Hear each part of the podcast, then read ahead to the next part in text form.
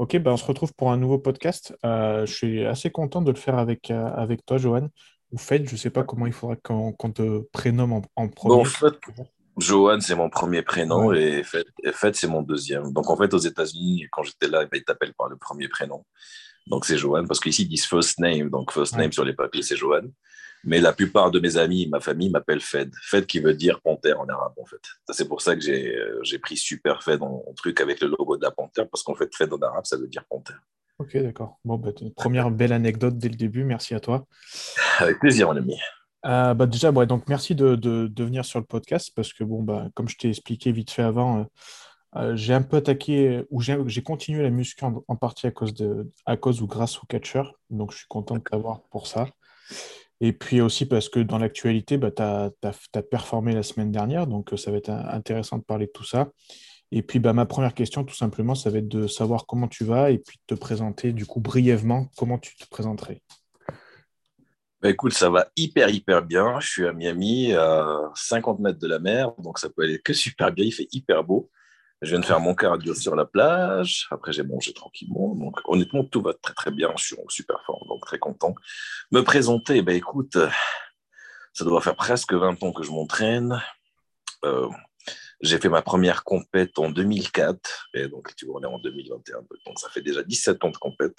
Je crois que j'ai gagné les championnats de France 4 fois ou 5 fois. J'ai gagné NPC aux States 5 fois overall. Et euh, après, tu vois, là, j'ai fait Olympia. Bah, la place, elle n'était pas terrible. Après, on va en discuter plus en détail si tu veux. Mais j'ai été aussi catcheur pro pendant plusieurs années. Et là, je commence à m'intéresser pas mal au, euh, au bras de fer. Donc, tu vois, je suis un athlète, je suis un athlète qu'on peut dire polyvalent. Tu vois, j'aime bien faire différents sports parce que j'ai fait beaucoup d'arts martiaux à l'époque. J'ai fait tout ce que tu peux imaginer en compète. J'ai fait du ping-pong, j'ai fait de la natation, j'ai fait tout, sport de combat. J'ai vraiment fait tout. Du coup, tu as, attaqué, donc si je, calcule vite fait, tu as attaqué vers 15-16 ans la muscu, mais donc avant, tu faisais d'autres sports, c'est ça? Oui, avant, bah, tu vois, j'ai grandi avec la génération Arnold, euh, Stallone. Donc, entre guillemets, tu vois, je faisais beaucoup d'arts martiaux. Et bien sûr, quand tu fais les arts martiaux, bah, tu fais des pompes, tu fais des abdos. Donc, depuis tout petit chez moi, je faisais des pompes et des abdos. J'avais acheté des haltères. Donc, même quand j'avais, je crois, 12 ans, j'avais des haltères. Donc, je faisais les épaules, les bras, etc. Quoi. Donc, j'ai commencé hyper jeune à m'entraîner. Ouais. Et, après, as... parce que tu as, grandi au Maroc, hein, par contre, c'est ça, il me semble. Oui, voilà. En fait, je suis né à Marseille. Et après, mes parents sont partis bosser au Maroc. Et en fait, j'ai grandi au Maroc. Et donc, au Maroc, bah, voilà, tu vois, tout le monde fait des sports de combat là-bas, etc. Et j'ai fait ça là-bas. Après, je suis revenu en France, je crois que vers l'Az, je suis revenu pour là, au lycée en seconde. Mais j'avais pas mal de. J'avais trois ans d'avance à l'école, donc tu vois, je suis arrivé assez jeune, je crois. Parce que j'ai eu mon bac à 15, donc j'ai dû arriver vers 12 ans. En seconde, et après, bon, j'ai eu mon bac S à 15. Et après, j'ai fait euh, un DUG de MIAS, euh, maths informatique appliquée aux sciences, qui m'a servi à pas grand-chose. après, tu vois, je commençais à m'intéresser au body, donc, euh, donc j'ai fait diététique, BTS. Et après, en fait, au final, j'ai commencé à faire des compètes. Je suis venu aux States à l'âge de 21 ans. Et, depuis, c'est parti, tu vois. Ouais, c'est plus que bien parti. Mais euh, donc, du coup, ta, première expérience en salle, tu avais quel âge à peu près, tu t'en rappelles? En fait, c'est rigolo, tu vois, parce que tu vois, moi, j'ai toujours été assez musclé, mais très, très fort. Donc, tu vois, le, genre de mec très musclé, très sec, hmm. mais pas du tout de volume. Euh, les jambes, tu vois, j'avais pas du tout de, volume aux jambes parce que je pouvais pas vraiment les entraîner à la maison, tu vois. Top, ouais. ce but j'avais que des haltères. Et donc, euh, vers l'âge de 15-16 ans, j'avais des potes qui voulaient aller en salle de musculation et tu vois, l'abonnement était trop cher. Ils m'ont dit oui, voilà, si on est cinq, ils vont nous faire un prix, tu seras la cinquième personne. Et donc, j'ai commencé à aller en salle. Je pense que j'ai commencé aller en salle à 17 ans, en vraie salle de muscule, tu vois. Ok. Et, euh, et en fait, j'ai fait ma première compète, je crois, à 17 ans et demi, 18. Ah ouais, dans la foulée directe. En fait, tu vois, je, je m'entraînais depuis quelques mois. J'ai le patron de la salle qui vient me voir, qui me dit Ouais, ça te dirait pas de faire une compète? Je dis comment ça une compète? Ça fait à peine quelques mois que je m'entraîne. Il me dit oui, mais c'est une petite compète. C'était, je crois que championnat de Paris en, UBBN. Hmm. Et, euh, et, donc c'était un petit, un petit championnat. C'était au moins de 21 ans. Donc je le fais, je gagne. Après je fais les championnats régionaux quelques mois après, je gagne. Après je fais les championnats Nord, euh, France, zone Nord, je gagne. Et après je fais championnat de France quelques mois après, je gagne. Et en fait c'est comme ça que c'était lancé. L'année d'après je refais, je gagne. Après je suis passé en IFBB. Ah ouais, tu as fait tout ça ouais, en espace d'un an, euh, enfin même pas un an, quasiment en salle, vraiment Ouais, ouais, ouais. Après, bon, c'était un petit niveau. C'était c'était voilà, championnat junior, etc. Tu vois, donc c'était pas non plus. je faisais, je crois que la première combat, je faisais 74 kilos sur scène, tu vois, pour 1m85. Ouais. Et tu avais la notion de justement de préparation au niveau de la diète, tout ça, ou c'était un petit peu. Pas du tout. Ouais, je connaissais rien du physique, Quoi. En fait, je connaissais vraiment rien du tout. Moi, je n'ai jamais été le genre de mec qui mangeait du riz, du poulet. Tu vois, à, la base, je mangeais que des trucs sucrés. Euh, je mangeais jamais de trucs en fait protéinés euh, de base. Tu vois, moi, quand je rentrais par exemple du sport de la salle, je me faisais une baguette avec du Nutella avec un grand verre de lait. C'était ça mon post-workout meal. je m'y connaissais vraiment pas du tout. Et en plus, j'avais pas beaucoup d'argent à l'époque, tu vois. Donc, même acheter un pot de protéines, c'était hyper cher pour moi. Donc, euh, donc c'était compliqué. C'était compliqué. Mais, mais bizarrement, tu vois, à l'époque, je m'entraînais énormément. Euh, vraiment, vraiment beaucoup. Donc, je faisais, je faisais faire des 3-4 heures de, de séance par, par jour. Et en fait, en mangeant que des conneries, tu vois, j'ai, vraiment les premières années, j'ai pris du muscle sec. En mangeant mais vraiment que des bêtises. Mais par contre, je me dépensais comme un malade. Ouais, c'est ça, ton métabolisme qui était à fond aussi, du coup, en même temps. Tu vois ouais. Et c'est bizarre parce que j'ai jamais eu cette. Euh, j'ai toujours récupéré très vite, tu vois. J'ai rarement été courbaturé, tu vois. Euh, je peux m'entraîner beaucoup. Tu vois, moi, je suis le type de mec que je peux m'entraîner facile deux fois par jour, voire trois fois. Tu vois, si je fais deux, deux je peux faire deux trainings et une séance cardio par jour euh, et pendant genre un mois, tu vois, sans repos. Ouais, ça c'est pas, pas donné à tout le monde, ça c'est clair. Chacun est différent, tu vois, parce que moi je, fais du coaching, etc. Et des fois j'ai des élèves que, qui peuvent pas s'entraîner plus de quatre fois par semaine, hmm. tu vois, parce que, euh, et plus de quatre fois par semaine, ils sont fatigués, courbaturés de partout, etc. Donc, c'est vraiment génétique. Ça chacun a vraiment une vitesse de récupération différente. Mm. Et donc, même quand j'ai commencé au tout début, euh, j'avais la même vitesse de récupération tu vois, que maintenant. D'ailleurs, je crois que maintenant, avec l'âge, c'est plus dur. Tu commences à, ouais, sentir l'âge qui arrive du coup? Non, parce que tu vois, en fait, ce qui est plus dur avec l'âge, euh, c'est surtout la diète. Parce que tu vois, quand j'ai commencé, euh, par exemple, quand j'ai commencé à faire YBB, etc., pour moi, manger par exemple du riz et du poulet, c'était hyper diète. Il fallait juste que j'enlève tout le sucre que je mange et je séchais énormément et hyper vite. Alors que maintenant, je suis obligé de passer par des périodes souvent à zéro hydrate pendant très très longtemps. Ah ouais, carrément. ah ouais, ouais. Tu vois, moi, je t'ai déjà, fait, déjà fait des six semaines de vraiment zéro, zéro hydrate. Hein. Genre euh, poisson, asperge, tous les repas pendant six semaines. Hein. Ouais, là, ça devient plus dur, surtout pour ton gabarit, parce que tu pèses combien là actuellement? Là, je fais 115 kilos. Ouais, donc. Euh, c'est sûr que c'est pas, pas facile à, tenir sur autant de temps en plus. C'est pas. Mais c'est vrai que vraiment le corps est très différent. Chaque année est différente. Hmm. Tu vois, il y, a des années où je sais hyper vite, il y a des années c'est hyper dur. Tu vois, il y a une année où je suis parti faire ma prépa à LA justement avec Stan. Et euh, j'avais un concours prévu dans huit semaines. J'arrive à LA, tu vois, huit semaines avant le concours. Et au bout de trois semaines, je suis écorché écorché au bout de trois semaines, alors qu'il était prévu que je sois écorché dans huit semaines, tu vois. Donc, j'ai même pas souffert, tu vois. Je l'ai même pas vu venir. D'un coup, mon corps était écorché. Et bah, finalement, j'ai fait un concours au bout de quatre semaines et j'ai gagné l'overall, tu vois. Alors qu'il y a des fois, mon ami, c'était hyper dur. Cardio à jeun, cardio le soir, de training et pas, pas manger, tu vois. Et c'est vrai que c'est frustrant des fois quand c'est comme ça. Là, cette année, c'était dur. Ouais. Cette année, c'était compliqué, ouais. Tu penses qu'il y a un, un, aspect psychologique qui, euh, qui rentre en compte euh, à ce moment-là? Tu veux dire, est-ce que c'est l'esprit qui affecte le corps pour pas que tu sèches aussi vite? Ouais, dans le sens où bah, tu peux avoir l'esprit préoccupé par un petit peu autre chose et du coup, euh, non, non, non, non, moi je suis assez relax dans ma vie, tu vois, je stresse très rarement. Non, non, c'est pas. En tout cas, pour moi, c'est pas. Je sais que le stress, bien sûr, peut affecter la condition physique, etc. Mais dans mon cas, non. Dans mon cas, non. Tu vois. Moi, je le vois vraiment, tu vois. C'est vraiment des. Bah, j'ai un esprit assez scientifique, donc c'est vraiment des faits, tu vois. Je peux. Hmm voilà, il y a, y a, un an, j'ai fait ci, euh, ça, voilà comment ça marchait, cette année, je le fais, et tu vois aucun résultat, tu vois. Parce que euh, tu imagines euh, de faire genre 4 semaines sans hydrate et, tu vois même pas que tu sèches, ah bah, c'est compliqué. Hein. là, c'est plus que compliqué, c'est clair. Tu vois donc, Et quand c'était cette période, tu avais, avais, un coach, du coup, tu avais un préparateur avec toi?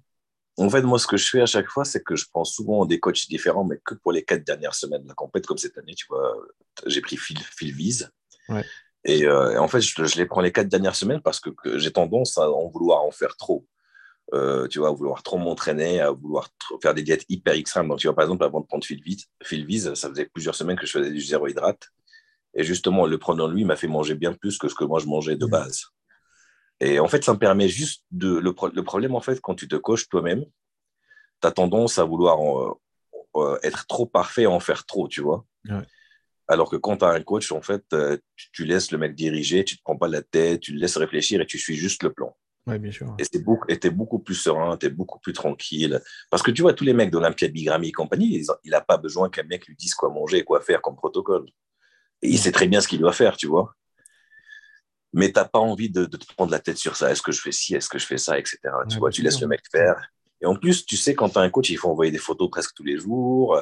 Donc, tu es obligé de faire des photos, tu es obligé de, te regarder, tu as un objectif, tu te pèses, etc. Tu vois, alors que quand tu es tout seul, tu ne te fais pas forcément des photos tous les jours où tu te regardes de dos, etc. Donc, euh, tu as plus de pression, entre guillemets, quand tu as un coach euh, que quand tu es tout seul, tu vois. Enfin, de pression envers, toi-même parce que tu, tu vois, tu te, tu te dis, voilà, je vais envoyer les photos demain, il faut que je sois mieux, patati patata. Alors ouais, tu rends des comptes. oui, voilà. Voilà, et en plus, tu te regardes, parce que souvent, on a, tu vois, quand tu te prépares seul, tu ne te fais pas des photos, tu ne te regardes pas trop, alors que là, tu te regardes vraiment hyper souvent. Ouais, c'est clair. Donc, c'est bien. Non, non, franchement, c'est bien de prendre un coach. C'est vraiment important, je pense. Et, et, comment tu te choisis Parce que tu m'as dit que tu changeais du coup de coach. Comment tu choisis euh, les coachs? C'est pour essayer des nouvelles approches? C'est pour. Euh oui, voilà. En fait, comme je suis coach moi-même, ce que je fais, ben, d'ailleurs, j'ai eu des coachs depuis tout jeune. Tu vois, j'ai bossé avec presque tout le monde. C'est juste voir les, les, différentes approches de tout le monde. Tu vois. Donc, euh, voir un peu comment ils travaillent. J'ai bossé avec Matt Johnson, j'ai bossé, avec Patrick Tueur, j'ai même bossé avec José Raymond de Boston Mass. j'ai bossé avec tout, j'ai bossé avec Yacine aussi, enfin avec tout le monde. Et euh, c'est juste pour voir en fait et apprendre pourquoi pas de nouvelles choses. Moi, je suis très ouvert d'esprit mhm. et je pense qu'on peut toujours apprendre et, j'essaie d'apprendre à chaque fois différentes techniques. Et Donc après, bon, ça reste. Ouais. C'est qui qui t'a appris le plus ou qui t'a surpris le plus? C'est très difficile à dire parce qu'honnêtement, la plupart des coachs avec qui j'ai bossé sont tous très très bons. Euh, été quand même pas mal. Phil Viz était pas mal parce qu'en fait, il était hyper présent sur la prépa, tu vois. Genre, par exemple, le jour de la compète, moi, je devais me réveiller à 5 h du matin. il s'est réveillé aussi à 5 h du matin parce qu'il fallait que je lui envoie les photos à 5 h pour qu'il me dise ce que je dois bouffer. Donc, tu vois, il était quand même assez investi.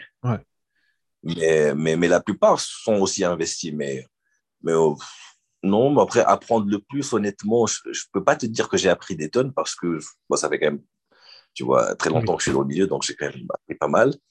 Mais euh, des fois, tu apprends un tout petit truc, un, un, truc ou deux, mais les grandes lignes, quand même, les bases restent quand même les mêmes. Ouais, bien sûr. Du coup, pour rester dans le body, donc sur ta, sur ta dernière compétition, donc pour ceux qui n'auraient pas suivi, euh, c'était donc Monsieur Olympia amateur à, à Orlando. Euh, comment ça s'est passé ta prépa et puis comment aussi bah, pourquoi tu as décidé de faire ce show par exemple?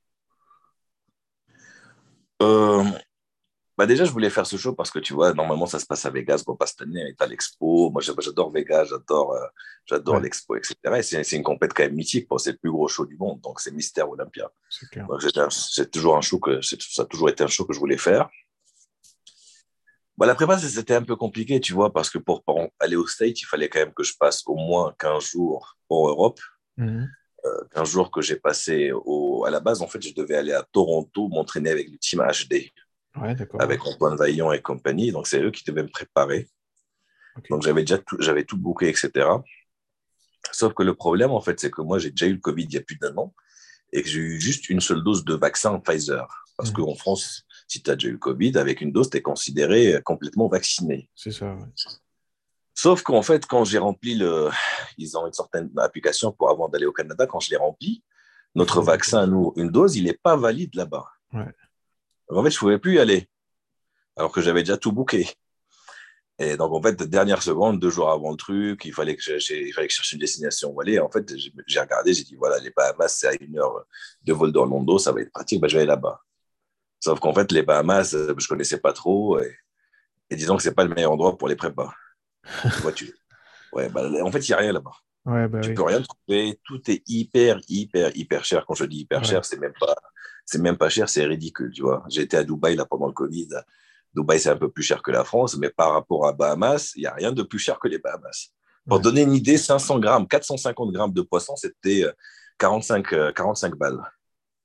Tu vois, 450 grammes, donc un kilo, tu vois, c'est plus de 90 balles, tu vois. La viande, pareil, le poulet, pareil. Et en plus, il fallait les trouver. C'est même pas que c'était juste le prix, c'est qu'il fallait trouver, tu vois, parce que tu allais dans des supermarchés locaux, là, il n'y avait rien. Tu n'avais pas de poulet sans graisse, tu n'avais que des genres des cuisses avec de, l'os, de la graisse, tu avais de la viande hyper graisseuse, tu n'avais pas des, des, trucs lean, tu vois, sans graisse. Donc c'était vraiment hyper compliqué. Tu vois. Même l'eau, c'était hyper cher. Le litre d'eau, c'était genre 5 balles. Enfin bref. C'était vraiment pas le lieu idéal pour la prépa. Ouais, ouais, ah, non, non, mais bon. Mais bon, ça, on l'a fait, c'est fait, voilà, tu vois. Mais c'est sûr, pas... c'est sûr, j'y retournerai pas. Ouais, ouais, ben, c'est marrant parce qu'il y a beaucoup de. Bah, tu sais, il y avait eu la compète, là, le Puerto Rico Show, là. la, plupart des vlogs que j'ai vus des, des, compétiteurs sur place, ils ont dit exactement la même chose que toi, quoi. C'était horrible. Ah ouais. Ah, franchement, horrible. Ah, horrible. J'ai un pote à moi, le pauvre, qui a perdu. Euh, bah, c'est le copain de Maureen euh, qui a fini quatrième en bikini à Olympia en pro. Il s'appelle Spanis Franciano. Euh, il connaît d'ailleurs très bien Stan, etc. lui, il a perdu son passeport là-bas. Il est parti au Porto Rico et il a perdu son passeport. Donc, il a dû rester trois semaines là-bas. Ah ben, je peux te dire, il m'a dit la même chose. Là, je l'ai vu à l'Olympia. Il m'a dit Je déteste cet endroit. Jamais de ma vie, j'y retourne. ah, mais c'était quand même drôle, tu vois, parce que tu vois, moi, je pensais pas du tout que c'était comme ça déjà, tu vois, j'arrive aux Bahamas, je prends un pass Internet, tu vois, à 30 euros. Je mets le GPS pour aller à la villa que j'ai louée. Et donc, je laisse le téléphone sur Waze. Au bout de 20 minutes, je reçois un message. Ça me dit, votre, votre passe Internet vient d'expirer. Euh, le pass Internet, il a duré 20 minutes sur Waze. C'est tout. Tu vois, 30 euros. Après, je dis, bah, c'est bon, je ne vais pas payer 30 euros toutes les 20 minutes. En plus, je suis même pas allé sur Instagram ou vu des vidéos, tu vois. Et, euh, et voilà, tu vois, il y avait, je suis arrivé, tout était fermé, il n'y avait pas un chat dans la rue, les voitures détruites, les immeubles détruits, il y avait des singes morts dans la rue, il y avait des crabes qui marchaient au milieu de la rue, mais c'était un truc de fou. Hein. C'est, Parce que les gens, ils connaissent pas en fait, parce que tu as Paradise Island, où tu as l'hôtel Atlantis qui est super luxueux, tu vois. donc si tu y vas que deux jours là-bas, tu vois pas tout le reste de la ville, entre guillemets, si tu restes dans l'hôtel. Donc c'est... Mais si tu sors, si tu vois Nassau, la vraie ville, c'est pas la même. Hein. Enfin. Ouais, bah, du coup, c'est une expérience à prendre, mais c'est sûr, quoi, comme tu dis, c'est pas, pas refaire. Quoi, pas... Oui, voilà. Maintenant, bah, je ne veux pas dire que je regrette, mais voilà, je connais euh, une, une, une, destination de cocher. ouais. J'aurais dû aller au Mexique, par exemple. J'aurais su, j'aurais été, au Mexique, ça aurait été beaucoup mieux. Ouais, c'est clair, il y en a beaucoup qui ont fait ça. Les Allemands, j'ai vu là qu'ils ont fait, qui ont fait ça pour Olympia. Ouais, c'est ça. Beaucoup sont allés à Cancun. Et en plus, franchement, le Mexique, ça coûte rien et c'est hyper bien. J'y étais il n'y a pas longtemps, c'était hyper, hyper bien. Ouais. Et, sur le show en, en soi, euh, comment tu t'es senti du coup bah, avec notamment le, show, s'est très très bien passé. Euh, est-ce que je suis satisfait de mon classement? Non. Euh, franchement, tu vois, par exemple, honnêtement, le Juji Mushi qui finit cinquième, tu vois, bah, je suis un peu réticent, entre guillemets, tu vois, surtout en vrai, quand je l'ai vu à côté de moi, tu vois, je me suis dit que, honnêtement, je me suis dit qu'il était facile à battre. parce qu'il il est vraiment pas très joli esthétiquement. Après, bon, après la production de la compète faisait un film sur lui et, je pense qu'il voulait, voulait, absolument qu'il soit dans le top 5 pour qu'il fasse sa routine avec ses acrobaties et compagnie. Tu vois Donc, euh, moi, je les voyais backstage, ils faisaient un film sur lui, les organisateurs. En fait, il y a un truc qui m'a pas plu, honnêtement. Tu vois, euh, le quatrième avec moi, quand je l'ai vu, j'ai dit, honnêtement, je me suis dit, ça va, il est, il est faisable, je peux le battre. Le mec, il a fini quatrième. Hmm. Le troisième, il, était, il avait une jolie ligne, mais pas assez gros, ni assez sec. Donc je me suis dit, c'est faisable, tu vois, de faire un top 3.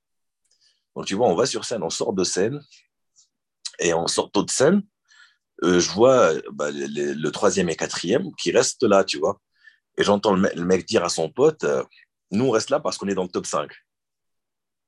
Je vais le voir, je lui dis, on a les résultats du top 5. Il me dit oui. Son pote le regarde, il dit oui, on a les résultats du top 5. Il dit oui, oui. Il me l'a dit, on est dans le top 5 c'est bizarre, on vient de descendre de, scène. Je vais voir la dame qui donne les résultats. Et elle me dit, mais non, je, je, dis, madame, vous avez le top 5 des super heavyweights. Elle me dit, mais non, vous venez de descendre de scène, on n'a même pas le résultat des light heavy, donc des deux catégories avant. Elle me dit, va te relaxer dans les loges, on aura le résultat dans une heure. J'étais dégoûté, j'ai dit, ah, les enfoirés, ils ont déjà le résultat, eux. Ah oui, tu vois, donc c'est des petits trucs de merde que j'aime pas trop des fois. Ouais, c'est sûr que. Ouais, c'est des petits trucs de merde. Bon, après, j'ai l'habitude des compètes. J'ai eu ma dose de trucs comme ça. Il y a une compète que j'avais fait il y a longtemps. On m'avait donné le résultat avant même d'aller à la compète. Tu ah imagines Même d'aller à la compète, on m'avait donné le résultat. Tu vois, juste pour te dire à quel point, des fois, c'est un peu dégoûtant. Mais honnêtement, euh, moi, j'étais très content de ma condition physique, de, de, mon, du physique affiché. Mhm. Et, euh, et c'est ça le principal. Parce que tu vois, par exemple, le premier, franchement, il était pas mal, surtout sur scène quand il tire, etc. Ouais. Mais à l'heure d'aujourd'hui, si tu me dis, est-ce que tu prends le physique du premier et tu gagnes les compètes honnêtement, je ne veux pas son physique. Je préfère mon physique largement au sien. Tu vois? Pourtant, son physique m'a battu de loin, sur scène. Mais, mais, mais je n'aimerais mais je, pas avoir ce genre de physique. Tu vois, je préfère avoir mon physique largement au sien. Par exemple, en vrai, si tu nous vois décontractés tous les deux, eh, il n'y a pas photo, tu vois. Euh, franchement, tu vois, le mec, il n'avait pas trop d'abdos, il, il était étroit d'épaule. Euh, il m'a pas spécialement impressionné backstage, tu vois. Après, quand j'ai vu les photos quand il contractait, il rendait super bien, des jambes hyper découpées, etc. Mais sinon, euh, en backstage, non, pas, pas spécialement. Tu vois. Ouais, après, c'est une histoire de visuel, hein, de toute façon, le body, donc c'est vrai que. C'est exactement ça. Donc, il faut choisir est-ce que tu veux avoir un physique qui gagne des compètes ou est-ce que tu veux un physique de tous les jours bah, qui plaît et, qui, toi, te plaît à toi, tu vois. Oui. Bah, oui. Donc, c'est ça le principal. Bah, justement, ça, ça, vient avec la, question que j'ai en tête, là, du coup, c'est. Mais ton objectif, du coup, à toi, c'est vraiment de, performer sur la vraie scène d'Olympia ou c'est de continuer de faire plaisir pour toi? Ah non, mon, objectif, ça a toujours été. La carte pro, tu vois, j'aurais pu la prendre il y a longtemps. Quand j'ai gagné les 5 relais de piscine, j'aurais pu la demander. À l'époque, c'est comme ça que tu l'as gagné. Ouais, je me rappelle. Quand tu étais, quand, étais, étranger. Étranger aux États-Unis, ouais. En fait, si tu veux, euh, tu vois, moi, je suis quand même quelqu'un qui, qui, est connu pour être un bon vivant. Je voyage beaucoup, je profite, etc. Et euh, comme je t'ai dit, je suis quelqu'un de polyvalent en tant qu'athlète. Tu vois, là, par exemple, à 115 kilos, je ne sens pas mon poids. Tu vois, je peux tout faire. Je peux courir, je peux nager, euh, je peux faire tout ce que tu veux. Je ne me sens pas lourd. Ouais. Le truc, c'est que à une certaine époque, tu vois, je me suis dit, écoute, euh, est-ce que tu veux percer dans le body ou pas? J'ai dit, je vais, je vais peut-être essayer un petit peu juste pour voir où je peux aller. Donc, j'ai pris Matt Jensen comme coach. Mm-hmm. Et je dis, écoute, Matt, euh, on va faire une grosse prise de masse parce que je fais jamais de prise de masse, entre guillemets. Et je veux, cette année, je veux vraiment progresser. Il me dit, OK. Donc, je commence avec lui. Je faisais 118 kilos. Au bout de trois semaines, je monte à 127 kilos. Donc, je, donc je prends 9 kilos. C'est énorme. Et euh, au bout de trois semaines, et franchement, tu vois, je mangeais 70% de ce qu'il me disait de manger. Euh, je prenais 70% euh, des trucs qu'il me disait de prendre. Hmm. Et, et tu vois, au bout de trois semaines, franchement, je me sentais pas bien. Tu vois, j'avais le ventre hyper gonflé tout le temps. comme je t'ai dit, j'arrivais même pas à manger tout ce qu'il me disait. J'avais toujours la bouffe au niveau de la gorge. J'étais tout le temps en digestion. J'avais tout le temps envie de dormir. Quand j'allais m'entraîner, j'étais pas en forme parce que je digérais, parce que j'avais le ventre gonflé. J'avais une tête énorme. Je te dis pas comment j'étais gonflé comme un ballon. Et tu vois, je me suis dit, putain, c'est vrai que c'est pas une vie terrible, tu vois, c'est vraiment une vie euh, que j'apprécie pas trop, tu vois. Mhm. Euh, il fallait planifier tous ses repas toutes les deux heures, tu vois, c'est... Et, euh, et, je me suis dit, voilà, bah, cette année, l'objectif, c'était de monter à 135. Si je continue dans cette pensée, bah, l'année prochaine, il faudrait que je monte à 140. Et l'année d'après, de suite. Et en fait, en fait, tu vis pas, tu vois. As... Tout, tout est consacré exactement à ça. Et en plus, le pire, c'est que tu te sens même pas bien. Tu vois, c'est pas comme... tu vois, je me sentais lourd, je me sentais pas du tout fit. Euh, en plus, t'es moche, tu vois, t'es es gonflé comme un ballon, t'as aucune définition. Après, t'es beau sur scène une fois, une fois par an une fois tous les deux ans, tu vois. Et je me suis dit, ça ne vaut pas le coup. Tu vois, je pas. Au bout de trois semaines, j'ai dit, Matt, écoute, laisse tomber. Finalement, bah, je vais faire comme j'ai comme envie, tranquille. Et, euh, et, voilà. Tu vois, j'ai pas voulu faire ce choix de chaque année essayer de grossir plus et plus et plus et prendre tout ce qu'il fallait prendre pour ça aussi. C'était vraiment pas, c'était pas un mode de vie qui, qui me plaît, entre guillemets. Après, c'est sûr, si demain, par exemple, tu me, tu me dis, est-ce que tu prends un physique, je sais pas moi, comme Brandon Kerry, euh, tu vois, j'aime bien ce genre de physique. Ça, c'est clair, qui, euh, quand ils sont sur scène, ils sont magnifiques. Après, pour y arriver, bon, voilà, c'est pas la même salade. oui, exactement. donc, et surtout, tu vois, moi, je suis grand, donc tu vois, généralement, hors saison, mon poids, je suis à peu près à 122 quand je mange normalement, donc tu vois, sans me forcer. Mhm. Hors saison, je mange quatre fois par jour, voire cinq. Tu vois, vraiment, je mange que quand j'ai faim. Après, je mange de tout, tu vois. Donc, chaque repas, j'ai des desserts et compagnie. Et, et on compète, voilà. Compète, là, je suis descendu à 112 et là, je suis remonté à 115, toujours aussi sec. Et en fait, c'est à partir de 125, je commence à me sentir un peu lourd. Jusqu'à 120, ça va. À partir de 125, je sens que je commence à me sentir lourd. Et donc, pour répondre à ta question, le but pour moi, honnêtement, c'est juste, quand je vais en compète, tu vois, le résultat m'importe peu parce que déjà, je sais qu'il y a pas mal de magouilles. Et en plus, tu vois, je veux afficher un physique qui me plaît à moi. C'est surtout ça qui compte.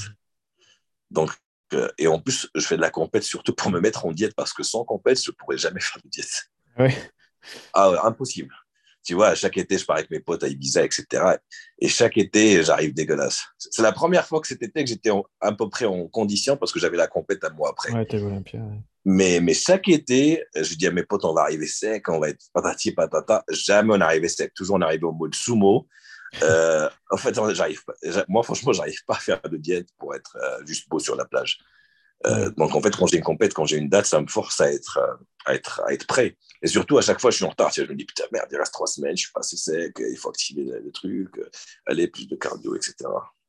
Ouais, si tu augmentes voilà. le cardio, du coup, à ce moment-là, quand tu, quand tu te dis ça, là bah, quand je suis, quand, quand, ouais, ouais, là, avec Fitviz, les quatre dernières semaines, ouais, on a fait pas mal de cardio, ouais. ouais. Tu vois. Ouais, ouais. Bah, tu regardes des mecs comme Rodrigue Chesnier, lui, je peux te dire qu'ils ont fait du cardio. Hein. Et, et, et, pourtant, enfin, pourtant, c'est subjectif. Enfin, c'est faut le mettre en parallèle à hein, ce que je dis, mais c'est qu'un men's physique, c'est pas là où il cherche le plus de conditions sur le plateau des, des men's. Oh, oui, bah, bah, bah après, ça, chacun est différent. C'est ça, ça qui est triste. T'as des mecs qui font pas de cardio, euh, euh, qui sont hyper secs, comme Dexter Jackson. Tu vois, Dexter Jackson, moi, je me rappelle, j'étais présent quand il faisait une interview. Et donc, il lui demandait bah, comment il fait pour avoir cette condition. Et, et, donc, il lui demandait combien de temps tu fais de cardio. Et il a dit, euh, il a dit bah, j'ai envie de vous répondre honnêtement, merci papa, maman. Hein. Ouais. il a dit, c'est la génétique. Hein. Il a dit, déjà, et je fais pas de cardio. Il a dit, vous savez quand je fais du cardio?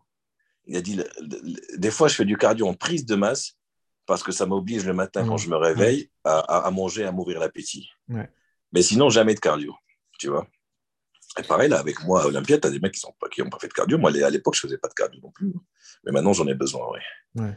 Rodrigue, laisse tomber. Rodrigue, il fait, je crois, deux heures de cardio par jour, plus un troisième training. Et je crois, il mangeait, je crois, il m'a dit, manger 500 calories par jour. Hein. Ouais, c'est Mais même euh, après, pour ceux, euh, ceux qui regardent les classiques aussi, c'est Bumstead, il avait partagé, il était à 1600 calories. Hein. C'est pas énorme pour son gabarit. Non, pour son gabarit, c'est pas énorme. Mais après, 500 calories de Rodrigue, c'est la moitié de son Ouais, c'est clair. C'est... Et avec le cardio et avec l'entraînement, comme tu dis. Ah ouais, c'est, la folie. Et moi qui m'a dit, c'est vrai que c'est dur à croire. Mais bon, c'est tout simple. Il mangeait, il faisait 5 repas de 170 grammes de tilapia par repas avec des asperges. Donc voilà, 5 repas par jour, ça. Et, euh, et, après, bon, il faut, ce que le problème, c'est que ça fait deux ans et demi qu'il était en diète et donc son organisme il est un peu, ouais, il est un peu bloqué peut-être. Ouais, ça crache un peu le métabolisme, hein, c'est clair. Et moi, je l'ai vu à Olympia, il m'a impressionné, hein, parce que moi, je l'ai vu, j'avais vu la dernière fois il y a un an et demi, etc. Il a énormément, énormément progressé. Hein. Et là, il a fait 13e, c'est ça, je crois. Ouais, il a fait 13e, ouais. Mm. Ce qui est pas mal. Hein. Ouais, bah, c'est clair, surtout sur le plateau de... bah, oui. d'Olympia. En plus, c'était beaucoup, il était beaucoup, beaucoup, je crois. 30 et quelques, je crois, un truc dans le genre. Ah ouais. Ah ouais. Non, franchement, il est top. Euh, niveau travail et éthique, il n'y a rien à reprocher à Rodrigue. Euh, franchement, il est top de chez top. Honnêtement, je ne sais même pas comment il fait pour faire autant d'efforts, tu vois, en mangeant si peu, et, surtout sur deux ans et demi, tu vois. Mais bon, le, voilà, après, le résultat est là, tu vois. Moi, je l'ai connu, il était. Euh, bah, je ne sais même pas, c'était même pas man physique, je ne pouvais pas te dire ce qu'il était parce qu'il était tout fin. Et maintenant, c'est un superman physique euh, qui gagne des pro shows. Mm. Et des gros pro shows, pas des petits shows, tu vois. Ouais, il a gagné New York Pro, non? Il n'avait pas gagné ouais. New York Pro ouais. Je crois qu'il a gagné New York Pro, c'est pour ça que je dis ça. Il me semble, ouais. Non, non, franchement, bravo à lui, il n'y a rien à dire. Rien à dire. Et, et, donc, toi, du coup, as, au fil des ans, donc, du coup, tu as rajouté du cardio, mais est-ce que ton entraînement, il a beaucoup changé par, par contre? Mon entraînement a pas. Alors, la seule différence de mon entraînement entre maintenant et quand j'étais, on va dire, un peu plus jeune, parce que je suis encore jeune, il ne faut pas ouais. déconner. Surtout dans le body, quand tu vois des mecs comme Kamal euh, qui a 49, ouais, 50, qui fait troisième, qui a gagné Olympia il n'y a pas longtemps, euh, ça, ça me donne de l'espoir. C'est-à-dire que je peux peut-être faire de la compète encore pendant 15, 15 saisons et être à mon meilleur niveau. Donc c'est pas, pas mal. Ouais, c'est évites les blessures, je pense qu'il n'y a pas de raison. Voilà, c'est exactement là où je veux en revenir. C'est qu'en fait, la seule différence entre maintenant et avant, c'est que je m'entraîne beaucoup plus léger qu'avant. Okay. Tu vois, quand j'ai commencé à muscu, je m'entraînais quand même hyper, hyper lourd. Euh, et en plus, tu vois, voilà, tu vois, t'es, es, es, nouveau, t'as pas nulle part, t'as envie de faire des performances de folie. Ouais, c'est sûr. Donc, euh, c'est l'ego qui parle. Mais, ouais, ben en fait, c'est, tu t'en rends pas compte, entre guillemets, non, tu te dis non. que tu peux le faire, donc tu le fais. Tu vois, c'est comme quand tu as une belle voiture, bon, de temps en temps, tu as envie d'accélérer, de voir ce qu'elle a dans le ventre. Mm. Tu vois Sauf que le problème, quand on s'entraîne tous les jours, euh, il ne faut pas, il faut pas s'entraîner lourd tous les jours, tu vois.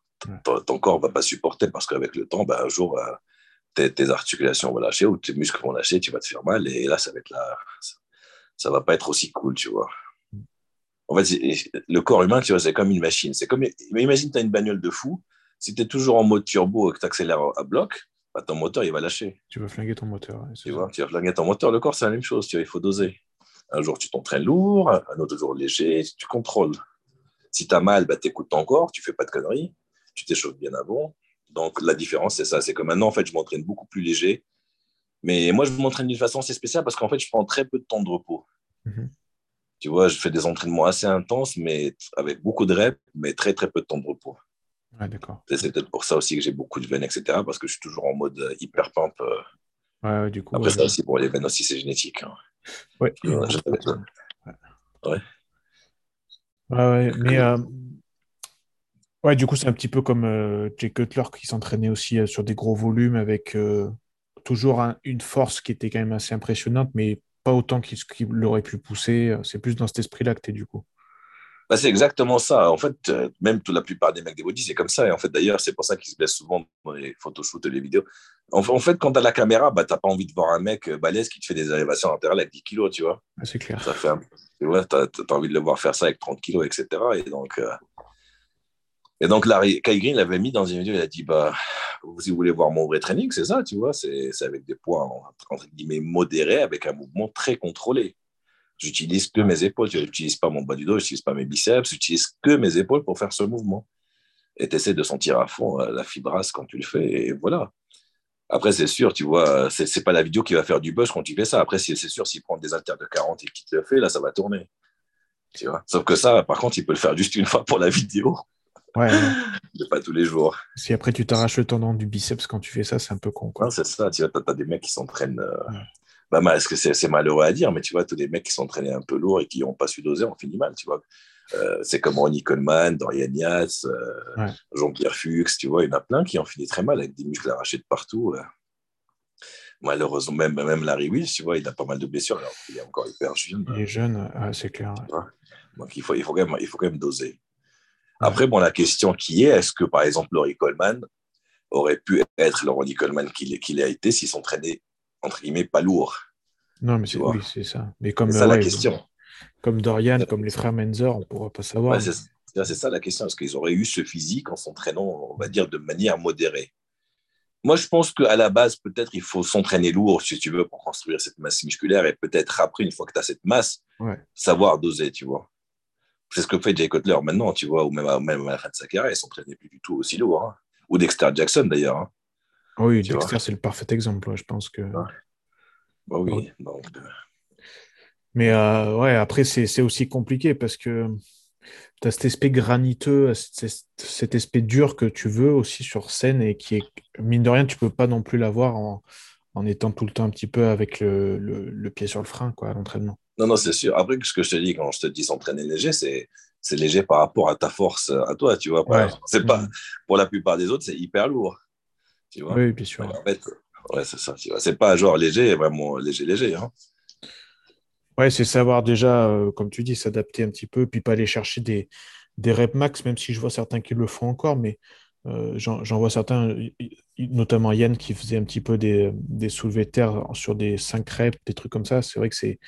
Je, je trouve que c'est un petit peu dangereux. Je sais pas ce que tu en penses à ce niveau-là, mais.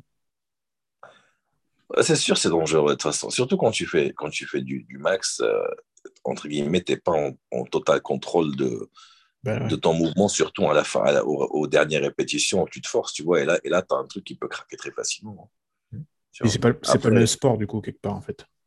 Ouais, ouais, c'est, tu vois, c'est ça. Après, euh, nous, on fait du body, entre guillemets, on ne fait pas de la force. Tu vois, quand tu arrives Mm. sur scène, il n'y a pas écrit combien tu benches ou combien tu deadlifts. Non, c'est ça. Tu vois, c'est ça. le- Mais, mais du coup, tu penses qu'un physique comme, euh, comme Larry Wills, t'en parlais tout à l'heure, il y avait des rumeurs comme quoi il, il referait un petit peu de body. Tu penses que concrètement, il, il serait capable de décrocher une carte pro et de, et de, de Tu bien sais- concourir? Euh, euh, tu sais, Larry, ce qui est, Larry est quand même assez impressionnant. Hein. C'est pas un petit gars, parce qu'il fait quand même 124, 125 kilos, je crois, Ouais. avec, une, avec une super bonne condition. Il a un physique quand même qui est, entre guillemets, assez esthétique pour un mec qui fait de la force, parce que bon, tu vois, les mecs qui font de la force, généralement, ils sont pas aussi secs ni aussi Ouais. sculptés. C'est clair. Et euh, est-ce qu'il a un potentiel? Il peut gagner des NPC, ça c'est sûr, facile. Mm. Euh, est-ce qu'il la- Le problème, tu sais, c'est ça qu'il faut comprendre en fait, et c'est pour ça que j'ai pas ma procard aujourd'hui. Est-ce que est-ce que gagner la procard et avoir le niveau pro, c'est quelque chose de totalement différent Ouais, c'est clair. Euh, Tu vois, par exemple, euh, là, quand il y a eu le Covid, il y a quand même eu pas mal de cartes pro, euh, pas mal de shows où le niveau était assez faible, entre guillemets, parce qu'il n'y avait personne, vu que tout le monde ne pouvait pas s'entraîner, etc. Et donc, tu pouvais gagner ta carte pro en n'ayant pas vraiment le niveau pro. Tu vois Ouais. Mm. Par exemple, l'Olympia cette année, c'était bien plus dur que l'année dernière, parce que le premier l'année dernière, honnêtement, il n'était pas fabuleux, tu vois. Et, euh, et donc, Donc oui, tu vois, s'il tombe sur un show où il n'y a pas grand monde, il peut gagner sa carte pro. Après, est-ce qu'il sera un, bon pro? Honnêtement, à, l'heure actuelle, non. À l'heure actuelle, non. Il faudrait qu'il rajoute encore beaucoup, beaucoup plus de masse. Tu vois, c'est un mec lourd, par exemple, tu vois, mais qui n'a qui a pas l'air aussi lourd que ça. J'avais fait 124 kilos, mais si tu le mets sur scène avec des mecs euh, plus légers, parce que par exemple, Denis Swift, il faisait 124 kilos à son, à son, à son, apogée. Tu vois, je lui parlais d'Aswikana Olympia. Ouais. M'a dit qu'il, que quand il était en combat, il faisait entre 265 et 275. Donc, tu vois, c'est genre 122, 123 kilos. Et Larry Weiss fait à peu près le même poids, en, faisant, en, ayant en étant d'une taille similaire. Hmm. Si tu mets les deux côte à côte sur scène, tu as l'impression que Denis Swift fait le double. Oui, oui. Tu vois? Donc, donc, donc aujourd'hui, non, c'est pour ça que moi, j'ai pas la Pro 4, parce que si j'ai la Pro 4, qu'est-ce que je vais faire avec? Tu vois, je vais, aller, je vais, aller, avec Big Ramy. Qu'est-ce que tu veux que je fasse avec Big Ramy? Tu vois? Donc, tu vois, je préfère faire des shows, de m'amuser, de, peut-être pour faire top de Colmar, faire des grands prix peut-être à Dubaï, tu vois, faire des trucs sympathiques où, je, m'amuse, où je me plais avec un physique que j'ai, plutôt que d'aller faire des compètes où je finis dernier à chaque fois. Il faut être réaliste. Tu vois, là, à l'heure actuelle, j'ai pas le niveau pour être un bon pro. J'ai niveau. Est-ce que j'ai le niveau pour avoir la pro card? Oui, j'ai le niveau pour avoir la pro card. Est-ce que j'ai le niveau pour être un bon pro? Non, pas du tout. Mm. Tu vois? Les Américains, les Américains, c'est ce qui se passe. Tu vois, tu as des compètes, par exemple, ici nationales, où les deux premiers de chaque KT prennent la, carte pro. Sauf que la plupart des Américains qui la gagnent, des fois, ils mettent 2-3 ans avant d'avoir le niveau pour être passé en pro, tu vois. L'an dernier, ça avait fait un petit peu polémique parce que notamment Kaloum avait gagné cette carte pro à ce moment-là. Et... Ça fait très longtemps que ça existe, ça. Ça fait très très longtemps. oui, c'est ça. Mais là, c'est parce qu'il y avait un gros nom, je pense, qui est sorti. Mais... Oui, voilà. Tu vois. Mais pareil, tu vois, Kaloum, s'il l'a, bah, il va pas faire grand-chose avec, entre guillemets. Non, je, pense qu'il en est conscient d'ailleurs et que c'est peut-être pas non plus son but premier, mais ouais. Donc c'est pour ça, tu vois, il y a beaucoup, beaucoup d'amateurs qui restent amateurs parce que soit ils n'ont pas le niveau pour être des bons pros, ou soit des fois parce qu'ils gagnent plus d'argent, entre guillemets, en étant amateur, tu vois. Par exemple, Kamel, qui, qui, était en 212, bah lui, il a gagné sa carte pro parce qu'il avait gagné championnat du monde, je ne sais pas combien de fois, IFBB. Il a gagné sa carte pro, je ne sais pas, au moins 10 fois, il ne l'a jamais pris. Mm. Tu vois il a, parce qu'il gagnait plus d'argent en faisant des grands prix. Euh, tu as des grands prix à Dubaï, tu gagnes 40 000 euros plutôt que de passer pro et tu gagnes un concours, tu as 5 000 balles et ça rembourse même pas le frais de tes trajets pour aller au State parce que la plupart des concours sont au State. C'est ça. Ça aussi, il faut s'en rendre compte. Euh, c'était ma question du coup. donc tu parlais de faire peut-être des concours à Dubaï. On voit aussi euh, Andrew Jacket qui fait, qui fait ça pas mal là. Il est très bien, lui, il est vraiment super. Ouais, il est, je pense, je sais pas quel âge il a, mais je pense qu'il a vraiment un sacré potentiel, ce, gars. Je pense qu'il doit avoir 30 et quelques, mais, mais, mais, mais, le mec, il a, il a explosé, tu vois. Il faisait, je crois, 118 kilos, 119, et il a fait une prise de masse ou je sais pas quoi, il est passé à 135 en étant aussi sec. Tu vois, en plus, je le voyais manger des donuts tous les soirs pour essayer de grossir. Ah ouais euh, Ah ouais, ouais. lui, il a vraiment une génétique de, de malade, avec une belle ligne, des rondeurs. Franchement, il n'y a rien à dire. Top, top, top. Mais il paraît que donc du coup à, Dubaï tout est facilité pour ce genre d'athlète. Du coup, c'est ça qui t'intéresserait aussi un petit peu, juste pour l'expérience? C'est-à-dire genre, de faire la compète là-bas ou de faire euh, Ouais, faire la compète là-bas et puis soi-disant qu'il y a certains promoteurs qui, permettent vraiment aux athlètes de d'avoir euh, que ce soit l'hôtel payé, euh, tous les accès, que ce ah bah, soit la nourriture, tout ça, tout. Bah, honnêtement, je peux pas te dire parce que moi, je, on m'en a pas parlé, donc je peux pas te répondre honnêtement sur ça. Moi, je suis allé à Dubaï, j'ai passé deux mois et j'ai tout payé moi-même, j'ai payé la salle, j'ai payé tout, ce qu'il mhm. fallait. Après, ce qui est sûr, c'est que si à Dubaï, tu as un peu d'argent, c'est vraiment un endroit pour faire du body, tu vois. Contrairement aux Bahamas, par exemple, faire ma prépa au Dubaï, c'est l'idéal. Parce que franchement, la salle est super, tu as des salles de posing, tu as, tout ce que tu veux, as tout ce que tu peux imaginer, tu le trouves là-bas. Et donc, c'est vraiment, pour les body, ouais, c'est l'idéal. Tu vois, c'est vraiment très, très sympa. Et en plus, ils adorent le body là-bas. Ouais. Euh, et en plus, ils font des shows locaux où ils t'offrent des primes, donc c'est hyper sympa.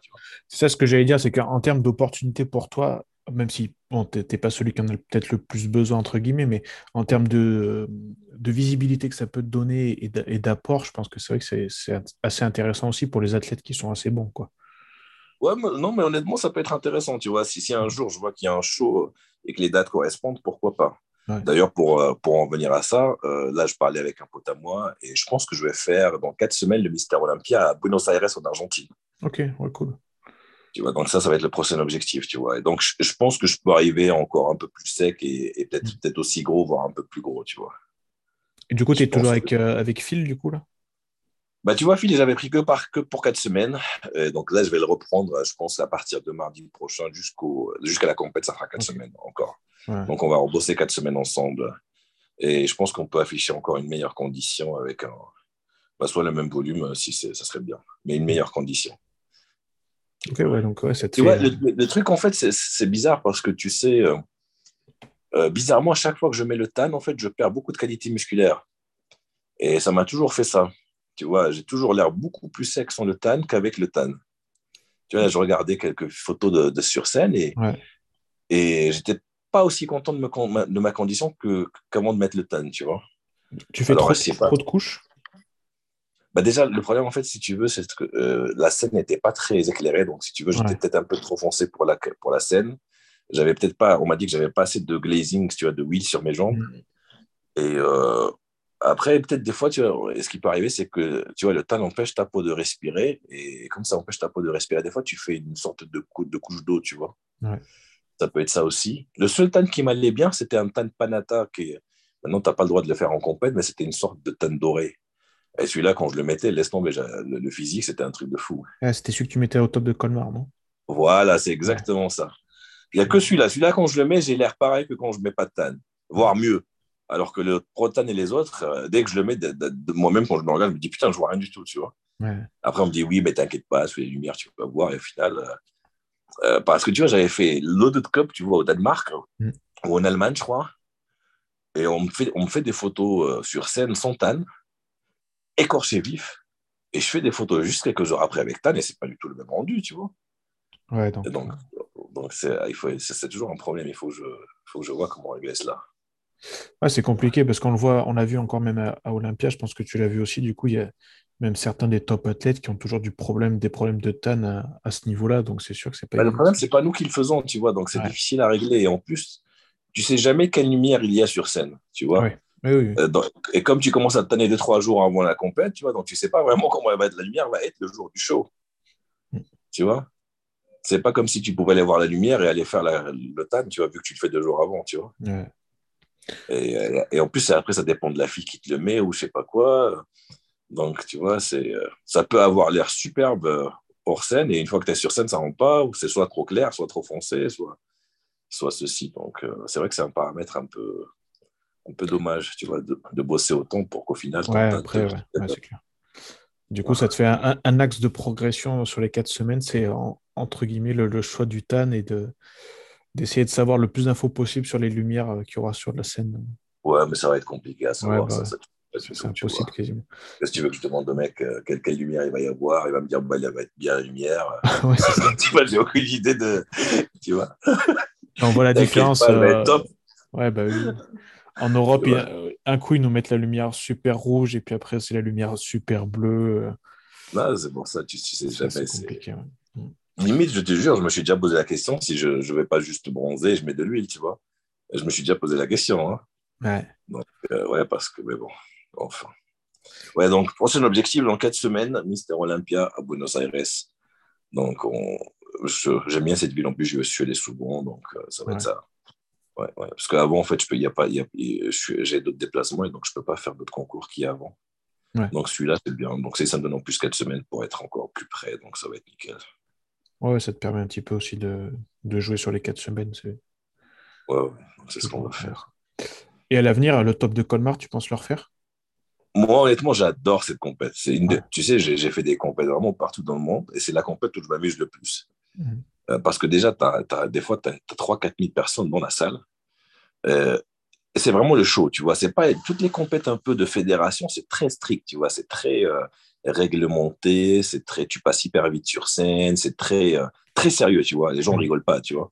Alors que le top de Colmar, c'est hyper festif, tu vois. C'est les gens ils gueulent, t'as as une ambiance de malade, les organisateurs sont hyper sympas. franchement, tu t'amuses vraiment, tu vois. Donc, euh, donc ouais, tu vois, si j'ai l'occasion, oui, je pourrais le faire. Après, bon, si je gagne euh, la compétition Buenos Aires, qui est le but, entre guillemets, euh, parce que bon, même si je m'en fous du résultat, j'y vais quand même pas pour perdre, tu vois. Ouais, bah, bien sûr, c'est sûr. tu vois donc, si, si, oui, le top de Colmar, tu vois, si j'ai l'occasion de le refaire, oui, je le referai. Ça, c'est sûr. Après, si, si, tu passes en, si tu passes pro, du coup, que tu as gagné ta compétition, tu peux le faire en guest post, ça sera encore plus beau peut-être pour toi. Bah, ah, c'est sûr. Ça boucle la boucle, je pense. C'est rigolo, ouais, ça bouclerait la boucle parce que je vais te raconter une anecdote encore plus marrante. Tu sais, j'ai fait le top de Colmar, je crois, la première fois en 2005. Euh, en junior, tu vois, je l'ai gagné. Ce top de Colmar, je crois que j'ai gagné 4 ou 5 fois. Et, euh, et, euh, et, en 2005, je le fais en junior. Et là, je vois la catégorie des plus de 90 kilos arriver. Parce qu'à Colmar, il n'y a pas plus de 100, il n'y a que plus de 90 kilos. D'ailleurs, en France, il n'y a pas plus de mecs, beaucoup de mecs qui font plus de 100 kilos secs. C'est pas faux. Et, et, et, tu vois, je vois la catégorie des plus de 90 kilos arriver. Et je les regarde, je dis, putain, les monstres. Mais vraiment, ah, je les regarde, mais je me dis, mais c'est quoi ces monstres?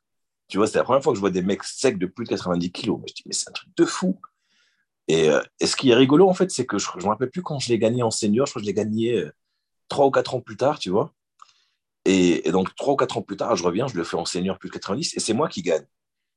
Et là, en fait, je me rends compte de ce que, que j'avais pensé quelques années avant. Je me, je me disais que putain, ces monstres euh, depuis 90. Et en fait, là, c'est moi qui gagne la catégorie des monstres. Donc, j'étais le monstre des monstres. Et ça m'a fait, ça m'a fait un choc dans ma tête parce qu'en fait, je ne me rendais pas compte, entre guillemets, que j'avais évolué autant ou j'étais gros, etc. Tu vois ouais, Pour moi, j'étais de moi. Voilà, tu vois, je ne me trouvais pas spécialement big. De toute façon, tu te trouves toujours pas assez gros, etc. Et, c'est vrai que ça m'a fait un choc de me dire, putain, tu te rappelles, il y a 4 ans, tu t'es dit que c'était des monstres, etc. Alors que maintenant, en fait, euh, je les trouvais plus trop monstrueux à mon goût, tu vois. Et en fait, c'est pas. Ouais, c'est juste ma vision qui a changé, etc. Et, donc, et, comme tu dis, si, si je fais le guest posing là-bas, bah, c'est sûr, ça, ça, bouclerait la boucle. Parce que j'ai vu Denis Wolf guest poser là-bas. Je sais pas qui j'ai vu d'autres guest poser là-bas. J'ai vu Denis James aussi faire un guest posing là-bas. Il y avait Dexter dernièrement. C'était plus récent, ça. Ouais. Et, bah, c'est comme des mecs, regarde, en parlant de pro, c'est comme des mecs comme Peter Monard qui, qui, a attendu hyper longtemps avant de passer pro. Et regarde, par exemple, là, cette année qu'il est pro, bah, c'est sûrement l'année où il a gagné le moins d'argent. Ouais, je pense, ouais. honnêtement. Parce que tu vois, avant, regarde, il était amateur, il faisait plein de grands prix un peu partout, il gagnait plein d'argent à tous ces grands prix. Ça. Et, là, les, et là, les concours qu'il a fait, bah, il n'a rien gagné, tu vois. exactement. Je, je, pense, au vu de ses postes, hein, je ne sais pas, peut-être que je me trompe, j'espère me tromper un peu, mais je pense qu'il a fait ça parce que c'était un accomplissement euh, personnel d'avoir ah bah, concouru, sur la plus grosse scène et puis voilà. Non, non, après, tu vois, en tant qu'athlète, c'est pas qu'une question d'argent, parce qu'on est, on est des passionnés, tu vois. D'ailleurs, moi, si c'était une question d'argent, je ne ferais jamais de compète parce que je perds énormément d'argent quand je fais ce que je dois faire, tu vois. Euh, là, pour, aller aux Bahamas 17 jours, après Orlando 8 jours, après ici, tu vois, ça coûte énormément d'argent, tu vois. Donc, que même si je gagne, je gagne rien, tu vois. À part une carte pro que je dois payer. Oui, en plus, en tu vois, à part ça, je gagne rien, tu vois. Donc, clair. Euh, tu ne fais vraiment pas ça pour l'argent, ça c'est clair et net. Hein. D'ailleurs, même en étant pro, franchement, euh, pour, pour en vivre, euh, si tu ne gagnes pas des compètes comme Olympia, ce n'est pas les concours qui vont te faire, faire, faire vivre en guillemets, tu vois. C'est plus les à côté, les coachings, je sais pas moi, les restes, les sponsors. Et encore maintenant, c'est plus comme avant. Les sponsors, ils s'en foutent un peu des concours que tu gagnes. À part pour les autres athlètes, ouais, je crois que c'est compliqué. Oui, voilà. Si, si tu n'es pas un mec qui gagne des Arnold ou des Olympiades, non, tu ne vas pas en vivre spécialement, tu vois. Mm. Mm. Et, euh, et, oui, voilà, donc en fait, en tant qu'athlète, quand tu as tout gagné, quand tu as fait le tour, bah, tu as envie de, de, de, de, te prouver à toi-même que, que bah, d'aller avec les meilleurs, tu vois. Donc, Peter Molnar, si tu veux, était considéré comme l'un des meilleurs dans toutes les fédés, etc. Et euh, tu avais toujours cette question, bah, qu'est-ce qu'il ferait si un jour il allait dans le bébé, tu vois? Et honnêtement, tu vois, moi, Peter, franchement, c'est une. Je suis... Moi, j'aimerais bien le voir côte à côte, à côté de Chris Bumstead, par exemple, ou même Rolf Diesel et compagnie. Tu vois, j'aimerais bien le voir juste à côté d'eux pour voir comment il rend. Et honnêtement, je pense qu'il rendrait vraiment, vraiment très, très, très bien. Tu vois Ouais, mais peut-être même que. Alors, je suis d'accord qu'il rendrait encore actuellement bien, qu'il a manqué de comparaison, surtout à l'Arnold, notamment, j'ai trouvé, où le plateau était plus léger en termes de, de nombre de compétiteurs. Mais tu vois, on se, posera toujours aussi la question de savoir si euh, qu'est-ce qu'il aurait fait à son prime, tu vois? Parce que je pense pas que c'est son prime là cette année. En, fait, ce qu'il m'a dit, ben, je lui ai parlé, tu sais, à Peter Monard à l'Expo, il était hyper sympa. Il m'a dit pour descendre en classique, il a fallu qu'il perde 5 kilos. Ouais. Et il m'a dit le problème que ces 5 kilos, il les a perdus surtout aux jambes. Et, il m'a dit pour lui, le fait de les perdre au niveau des jambes, ça a un peu. Ça casse la ligne. Ben, il a plus, il a plus la symétrie qu'il avait entre guillemets, tu vois. Après, honnêtement, pour te dire la vérité, j'ai vu Grove Diesel à l'expo en t-shirt moulant. Honnêtement, il est hyper, hyper, hyper fin. Quand mm. je te dis hyper fin, j'étais vraiment impressionné par le petit gabarit qu'il avait. Euh, moi, il m'inspire énormément pour les posings, donc je regarde énormément ses routines. J'adore son physique sur scène. Sur scène, j'adore son physique, mais en vrai, mais si tu lui mets une veste, tu dirais jamais qu'il s'entraîne. mais c'est vraiment hyper, hyper fin, tu vois. Genre un mec comme Molnar, par exemple, qui a l'air fin en vêtements aussi, parce qu'ils sont pas lourds, ces mecs-là. Mais, mais, mais, mais, il est quand même beaucoup, beaucoup plus gros que Rolf Diesel niveau musculaire, tu vois. C'est pour ça que je te dis, si tu le mets côte à côte, je serais intéressé de voir la différence. D'ailleurs, c'est pour ça que Chris Bumstead, il est quand même difficile à battre parce qu'il est quand même beaucoup plus grand, beaucoup plus large. Il a quand même une, stature beaucoup plus impressionnante qu'un mec comme Ruff ou comme Brian. Les, Ruff et Brian sont hyper petits et, c'est des mecs qui pèsent vraiment pas lourd, tu vois. vraiment, si tu les vois en vrai, c'est c'est vraiment pas big du tout, tu vois. Après, sur scène, ils ont tellement de détachés, de séparation, de symétrie qui rendent magnifique et trois fois plus gros. Mais en vrai, c'est pas la même. Tu sais, moi, même moi, tu sais, quand je me baladais dans, dans, dans l'expo, t'avais plein de mecs qui me venaient me voir. Putain, mec, t'es le mec le plus énorme que j'ai vu de l'expo. T'es hyper impressionnant. Après, un moment, je marche et il y a un mec qui me dit euh, Bonne chance pour ce soir pour la finale. Après, un autre, il me dit bonne chance encore. Je dis, mais quelle finale De quoi il me parle? Le mec, il croyait que il pensait que, j'étais que je faisais Mister Olympia avec Big Ramy, la finale. ça me faisait rire. Je dis, oui, bonne chance pour rentrer chez moi, la finale. C'était drôle, tu vois. Donc, en fait, tu as des mecs, tu vois, impressionnants, entre guillemets, en vrai, etc. Et d'autres mecs qui sont ah, impressionnants, bah surtout sur scène. Bah, je vais te raconter une autre anecdote, tu vois, c'est la journée des anecdotes. J'étais au FIBO. Et euh, je prends l'ascenseur avec un mec, un Suédois. Il s'appelait Martin quelque chose un pro. Le mec énorme, il devait faire 145 kilos, tu vois. Ça. Martin quelque chose avait été connu, hein, il faisait des compètes pro, il avait, il avait fait le FIBO. Et il prend l'ascenseur avec moi, et le mec, il avait été au buffet, il avait pris la cafetière entière avec lui qui montait dans sa chambre. J'étais avec lui dans l'ascenseur, je le regardais, je dis, mais putain, c'est quoi ce monstre? Énormissime, énormissime. Le lendemain, je vois Johnny Jackson. Tu vois, Johnny Jackson, honnêtement, en vrai, il doit faire la moitié du, de Martin, tu vois. Hmm. La moitié eh ben, tu vois, ils ont fait la compète ensemble. Johnny Jackson a fini premier, Martin a fini dernier. Mais sur scène, Johnny Jackson, tu as l'impression que, tu vois, ses bras, etc., ils sont hyper gros, hyper énormes. Et Martin, tu as l'impression que ses bras sont rien de spécial, tu vois, parce qu'en fait, ses bras sont pas du tout détachés, c'est un bloc. Et en fait, tu pas ce relief, ça rend pas gros. Et, alors, et Johnny, tu as l'impression que ses bras sont énormes. Alors qu'en fait, si tu les vois côte à côte devant toi en vrai, mais Martin, tu as l'impression que c'est le père de Johnny, tu vois.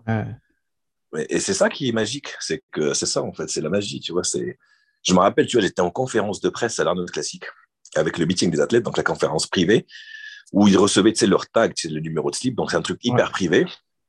Et il y avait Phil Heath. Il était avec une veste de sport. Et je le regardais et je me dis, putain, même si son bras, c'est toute la veste que je vois, toute la manche, c'est pas si énorme que ça. Tu vois, moi, je suis un fan de body, donc je me dis les mêmes choses que tout le monde. C'est pas si énorme que ça. À un moment, il enlève sa veste. Je te jure, quand il a enlevé sa veste, j'avais l'impression que son bras triplait de volume. Tu vois, avec la, profondeur entre la séparation épaule, triceps, biceps, tu as l'impression qu'une fois qu'il a enlevé sa veste, ça s'est genre euh, étendu. C'est devenu énorme d'un coup. Et c'est ça qui est rigolo, tu vois, c'est que tu as des mecs des fois discrets en vêtements, mais dès qu'ils se déshabillent, c'est incroyable. Incroyable. Et tu l'inverse. Tu vois, tu as, l'inverse.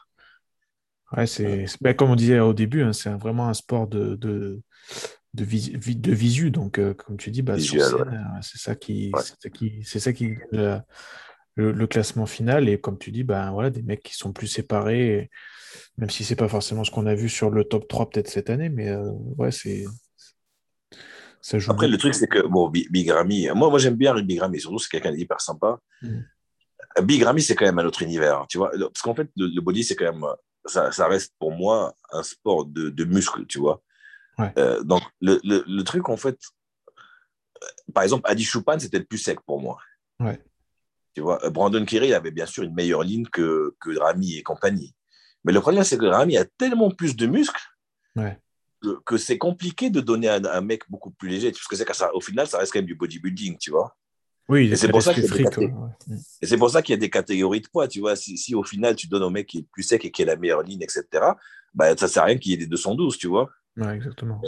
Mais, mais, au final, c'est quand même le mec qui, qui, est le plus gros, entre guillemets, le, qui a le rapport sèche et symétrique. Et, Rami, pour sa, pour, sa, pour sa masse, il, est quand même, il a quand même une ligne pas trop mal et une sèche quand même pas mal, tu vois. Tu peux pas lui reprocher ça, tu vois. Après, le problème, c'est ça, tu vois. Est-ce que tu essayes de perdre 20 kilos et avoir une strie en plus ou avoir 20 kilos de plus et, et avoir cette strie en moins, tu vois C'est ce que me disait Cédric McMillan que Cédric McMillan a souvent du mal à être hyper écorché, tu ouais, vois. c'est ouais, c'est clair. Et il me disait, tu vois, regarde, euh, j'a- j'arrive pas. Il me dit, des fois, regarde, je perds 10 kilos et je suis même pas plus sec. Donc, il me dit, au final, est-ce que je perds 10 kilos? Et j'ai genre une fibre de plus qu'on voit ou au final, je reste avec 10 kilos bien, de plus, bien plein, bien rond et voilà, tu vois. Il me dit, des fois, euh, plus, plus léger, ça veut pas dire plus sec. Vois. Ouais, c'est sûr ouais, c'est un arbitrage à faire, c'est pas évident. ouais. Mm. Et ça, c'est pareil, tu vois. C'est- aussi une question de génétique et de séparation, tu vois. Tu as des mecs hyper secs. Par exemple, Cormier, à son époque, était hyper sec, mais il n'avait pas un stri sur les fesses. Ouais, Tu vois. Ouais. Et tu as des mecs maintenant hors saison comme Flex Lewis qui est strié des fesses alors qu'il est hors saison. Tu vois. Et ça, c'est pareil, tu vois. Des, des c'est pas une question de sèche. Des fois, tu n'as pas, de- bah, pas de séparation, tu n'as pas de stri, tu n'as pas de truc, même si tu es hyper, hyper sec. Mm. Tu vois. Ouais, comme tu dis, la génétique joue, euh, les, les d'entraînement, la maturité, plein de choses. ouais. Bien sûr, bien sûr. Il y a des mecs, mais je te jure, hein, il y avait un mec qui venait à Colmar, je me rappelle plus le d'Allemagne. Si tu le vois backstage, il a l'air hyper soft, hyper gras. Mais vraiment, hein, ça, c'était le mec surprise. hein. Si tu le vois relax, tu as l'impression que le mec, il est hyper nul. Mais nul, hein. Mais par contre, quand il contracte, je te jure, Ouais, quand il contracte, mais on a l'impression que son corps se transforme. Tu vois, les muscles rentrent en eux-mêmes, les séparations sont hyper profondes. Quand tu le vois, parce qu'en fait, à chaque fois, les mecs qui étaient avec lui, ils étaient dégoûtés parce qu'ils ne comprenaient pas pourquoi il perdait. Parce qu'ils le voient avec, avec eux backstage, ils montent avec lui, ils disent Ah, ben lui, il est tombé, il est nul, il va finir dernier. Et en fait, il gagnait à chaque fois, mais parce que quand, quand tu le vois sur scène, en photo, que, si tu vois le rendu, comment il rend quand tu contractes, c'est un truc de malade. hein. Donc euh, voilà, au final, voilà, ce qui compte, c'est comment tu es sur scène. Mais comme je dis, moi, personnellement, je préfère être bien dans la vie de tous les jours plutôt que d'être bien que sur scène. Après, Ouais. bien sûr, tu en as qui sont bien sur scène et dans la vie de tous les jours, ça, c'est encore mieux. Ouais, c'est le Graal un petit peu, mais c'est sûr que si tu es juste bien sur scène, c'est donc, euh, comme tu dis, une, une ou deux fois par an, c'est un peu dommage. Quoi. Non, ouais, c'est dommage. Ça, c'est très dommage. Ouais. C'est très dommage. Tu vois. Mais tu vois, par exemple, moi, les physiques que j'aime bien en ce moment, honnêtement, tu vois, par exemple, Regan Grimet, je trouve qu'il a un beau physique. Tu vois, c'est un, Ouais, mec qui a j'ai- j'aime beaucoup. hein. Tu vois, un physique super sympathique. En plus, il est pas lourd. Tu sais que Regan, il fait bon poids. hein. Il est pas lourd. Il est pas lourd du tout. Hein. Ouais, mais il a une belle ligne. Et puis, enfin, j'ai l'impression que cette année, il a apporté une nouvelle condition un petit peu et tout. C'était. Ouais, ouais, il a une super, une super ligne. Franchement, il est, Regan est vraiment très, très bien. Moi, moi, tu vois, ça, c'est le genre de physique que j'aime bien. C'est le genre de physique que, par exemple, j'aimerais bien avoir. Euh, Il y a qui d'autre que, j'aime bien à Olympia? Franchement, je sais même pas. Brandon Kyrus, je trouve qu'il est super. Euh, Big Ramy, c'est quand, même- quand même autre chose. Ouais, c'est un autre univers. C'est un autre monde. Ça, ouais. c'est- ça, c'est un autre monde. Hein. Big Ramy, quand tu le vois en vrai? Ou on sur scène, c'est la même chose. Hein. c'est la même chose. Big Ramy, c'est l'un des seuls qui, euh, qui vraiment, c'est la même chose. Tu vois, par exemple, honnêtement, j'ai vu Nick Walker, etc. À, à, l'expo, j'étais pas hyper impressionné. Tu vois, je pensais qu'il était beaucoup plus gros que cela. Tu vois, Ouais. il est pas grand, il est, il est petit. Hein. Euh, Nick Walker, j'étais pas spécialement impressionné. Mais par contre, comme je- Big Ramy, je l'ai vu plusieurs fois. Big Ramy, c'est Big Ramy. hein. Sur scène ou, ou pas sur scène, il, est, il fait 2 mètres de large. hein. Ouais. J'ai jamais eu l'occasion de le voir, mais c'est vrai que ouais, un mec comme, euh, comme Cédric m'avait impressionné. Déjà parce Bah, qu'il a une tête de plus que moi, Il est grand. mais c'est ça le truc. En, en fait, c'est très difficile d'être un, un bodybuilder euh, complet quand tu es grand. Souvent, t'as- si tu veux, tu as des, des faiblesses parce que tu vois, tu as, des bons brûlants, donc soit les jambes, soit les bras, Mm. ou soit le dos. Tu vois, donc. Mais par contre, quand tu es un bon grand bodybuilder, c'est difficile pour les autres de te battre parce que tu as, une stature beaucoup plus impressionnante côte à côte. Donc, si tu veux, un grand bodybuilder seul en photo va pas rendre aussi impressionnant qu'un petit bodybuilder parce qu'il fait moins compact, moins, moins musclé, entre guillemets. Mais par contre, si tu lui mets côte à côte, bah là, c'est fini. Tu as l'impression que l'autre, c'est son papa, tu vois. C'est ça. Ouais. Mais à côté de ça, tu vois, Phil, que là par contre c'était l'inverse, j'étais plus grand que lui. Mhm. Punaise, quand- comme tu dis, enfin, sont détachés par les bras et tout, tu te dis, mais c'est- inhumain ce qu'il a par les bras. Même les avant-bras, même les Ouais, avant-bras, ouais. c'est un truc de fou. ouais. Et je suis même pas sûr qu'il ait. je suis- franchement, je suis presque sûr qu'il a jamais bossé les avant-bras de sa vie. hein.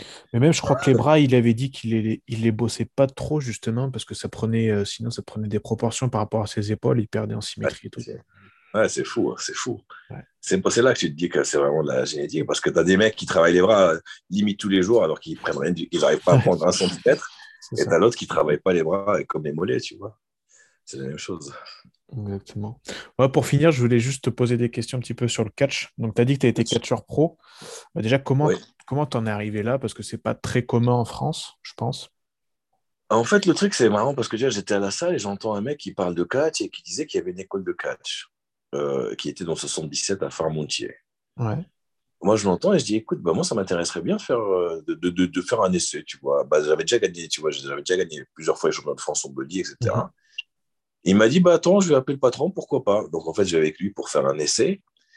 Et donc, je monte sur le ring et, en fait, ils me font faire pas mal de trucs acrobatiques, entre guillemets, marcher sur les mains, faire des roulades, patati patata. Et les mecs étaient hyper surpris par ma souplesse et, et mon endurance. Ils m'ont dit, putain, c'est fou parce que normalement, les mecs musclés, ils ont, ils ont beaucoup de mal à faire. Euh, déjà avoir l'endurance et à être flexible, tu vois.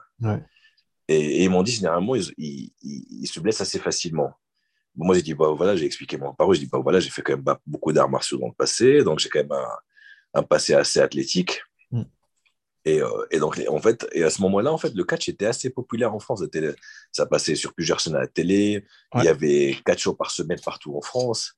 Et en fait, ils, ils organisaient pour la première fois euh, une grosse tournée dans tous les zéniths de France, donc tu as toutes les grosses salles avec un gros promoteur et tout. Et donc, en fait, il, voulait un peu, entre guillemets, un, mec qui représente la France, mais avec un, avec un bon look, tu vois, parce qu'ils avaient du mal à trouver un mec, entre guillemets, musclé, pas trop moche et, et qui puisse tenir sur le ring, tu vois, parce qu'il faut avoir la condition et pouvoir, il faut pouvoir faire la... Donc, en fait, si tu veux, ce que j'avais, moi, j'avais le physique. Euh, j'avais tout ce qu'il fallait à part la technique du catch. Tu vois, donc, par exemple, mettre des coups de pied, des coups, des, des coups de poing, etc., ça, je savais déjà faire mais pas les techniques. Donc, il fallait apprendre à chuter, etc. Donc, en fait, ce qu'ils m'ont fait, c'est qu'ils m'ont fait un training intensif de malade pendant plusieurs mois pour que je passe pro direct. Alors que normalement, en fait, pour passer pro en catch, ça prend plusieurs années. Mm. Mais comme moi, j'avais déjà le reste, il fallait que j'apprenne la technique. Je suis passé pro au bout de quelques mois. Et après, en fait, je suis parti en tournée avec eux. Et, euh, et, voilà comment c'est passé. Mais, mais, par contre, honnêtement, c'est, le catch en France, c'est pas comme le catch de States. Hein. En France, ça s'appelle le catch sportif.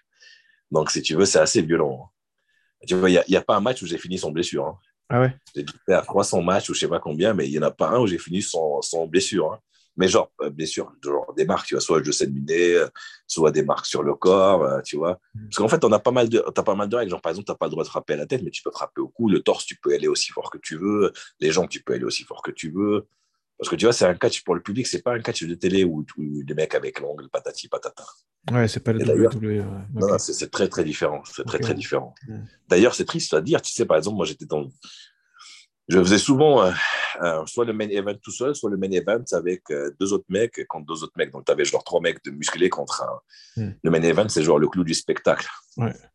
Et donc, nous, on était les gentils contre les méchants. Et par exemple, les deux coéquipiers qui étaient avec moi, les, deux sont morts, tu vois. Ils sont déjà morts, c'est triste. Hein. Le, le catch, le catch c'est le sport où les athlètes meurent le plus jeunes.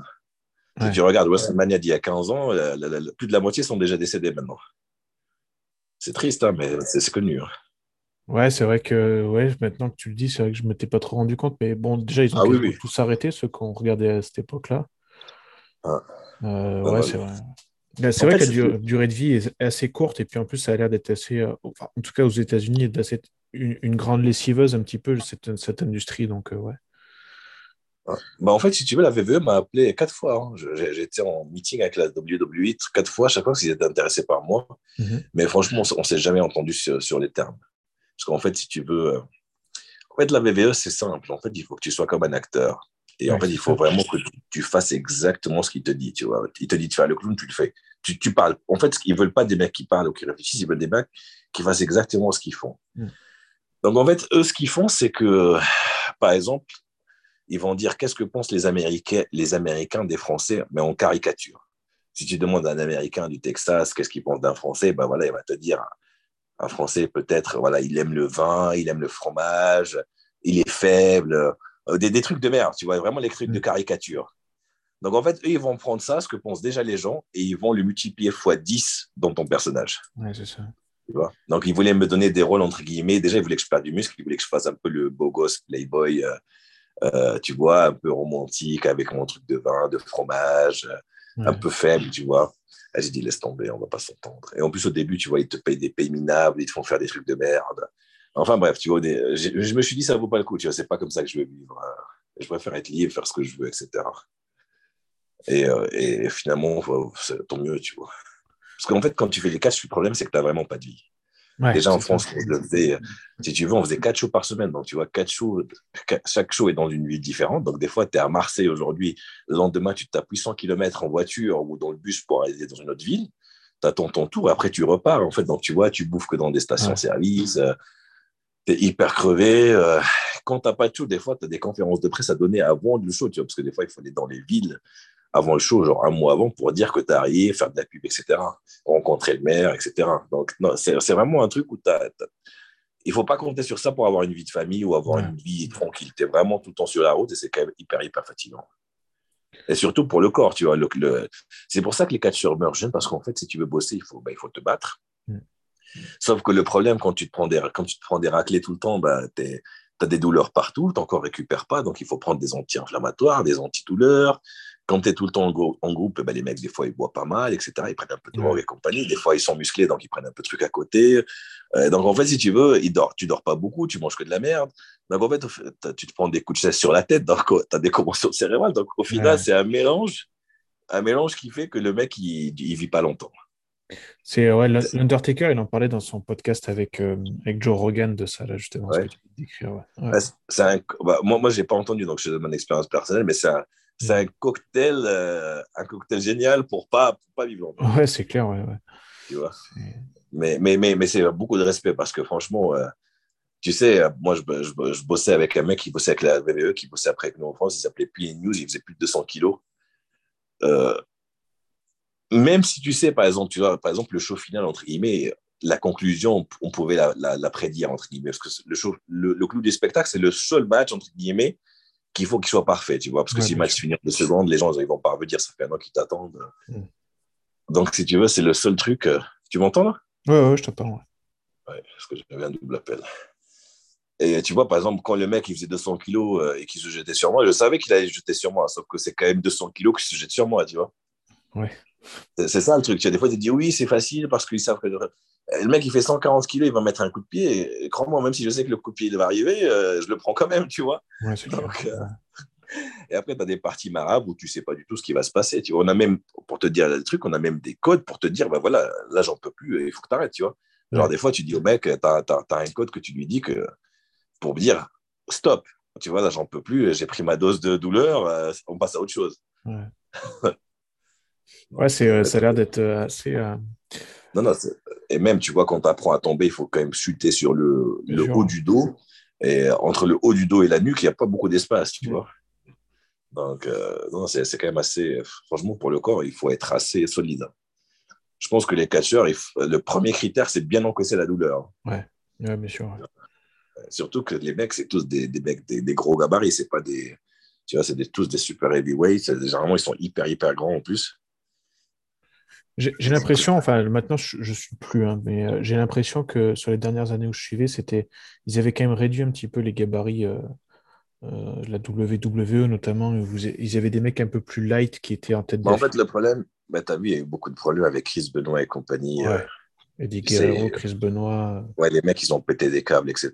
Et si tu veux, ils sont passés à ce qu'on appelle une health policy, tu vois, une politique un peu de santé, entre guillemets. Et donc, si tu veux, euh, genre même limite prendre de la créatine, c'était banni, tu vois. Ils te donnaient une application où tu scannais les suppléments et tu avais genre des suppléments de merde que, que, tu peux acheter dans le commerce que tu ne peux même pas prendre, tu vois. Et c'est pour ça qu'en fait les mecs sont devenus beaucoup, beaucoup plus fins. Après, voilà, euh, le, John Cena et le mec qui débute, ils n'ont pas le même contrat, ils n'ont pas la même euh, application, tu vois. J'imagine bien, ouais. C'est ça le truc. Si tu es John Cena, bah là, tu peux faire ce que tu veux, tu vois, mais non, lui, il n'a pas l'application qui te dit tu prends pas la créatine. Bon, après, on, cela dit, on, on, on, voit avec Brock Lesnar, quand il est revenu, c'est pas le même Brock Lesnar non plus. Ah oui, c'est sûr, c'est sûr. Après, bon, c'est aussi question d'âge, etc. Tu vois. Ouais. Puis il a eu des problèmes, lui, au niveau de, des intestins, je crois, si je pas de bêtises. Ouais, d'accord. Mais bon, de, Rock, par exemple, il, est de mieux en mieux, tu vois. Ouais, c'est clair. Mais bon, lui, c'est même, même abusé la transformation. De Rock, euh, Justement, quand j'avais attaqué, j'avais, il y avait un, il était souvent dans les muscles fitness. Mhm. Je pense que maintenant, si on, enfin, des fois, je me suis amusé à les revoir les muscles fitness, donc il y a, il y a 15 ans, comme tu dis. Hein. Mhm. Et tu le regardes maintenant dans ses derniers films, tu te dis, ouais, le mec. Après, tu sais, Le Rock est très très proche de la communauté body. Hein. Moi, j'ai bah rencontré plusieurs fois. Euh, il est hyper hyper sympa. Euh, tu vois, bah, peut-être un jour on fera notre podcast, je te raconterai l'anecdote parce que sinon ton podcast va durer 1000 ans. Mais, mais, il est hyper, hyper, hyper sympa. Et euh, tu vois, il était marié à une femme euh, qui, est, qui est IEBB Pro d'ailleurs. Et en plus, c'est euh, le body. ouais. Ouais, ouais, Garcia, ouais, elle, est, elle est énorme. Elle est bodybuilders, elle, elle rigole pas. hein.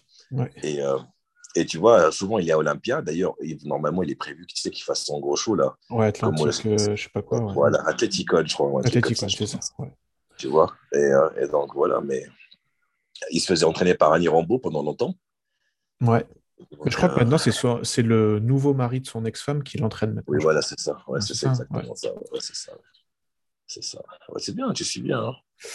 Ouais, ouais, bah, je te dis, euh, bah, c'est c'est une génération qui m'avait un, qui m'avait un petit peu, bah, quand j'étais gamin, qui m'avait inspiré. Mais c'était en 2009, tu vois, donc ça remonte un peu.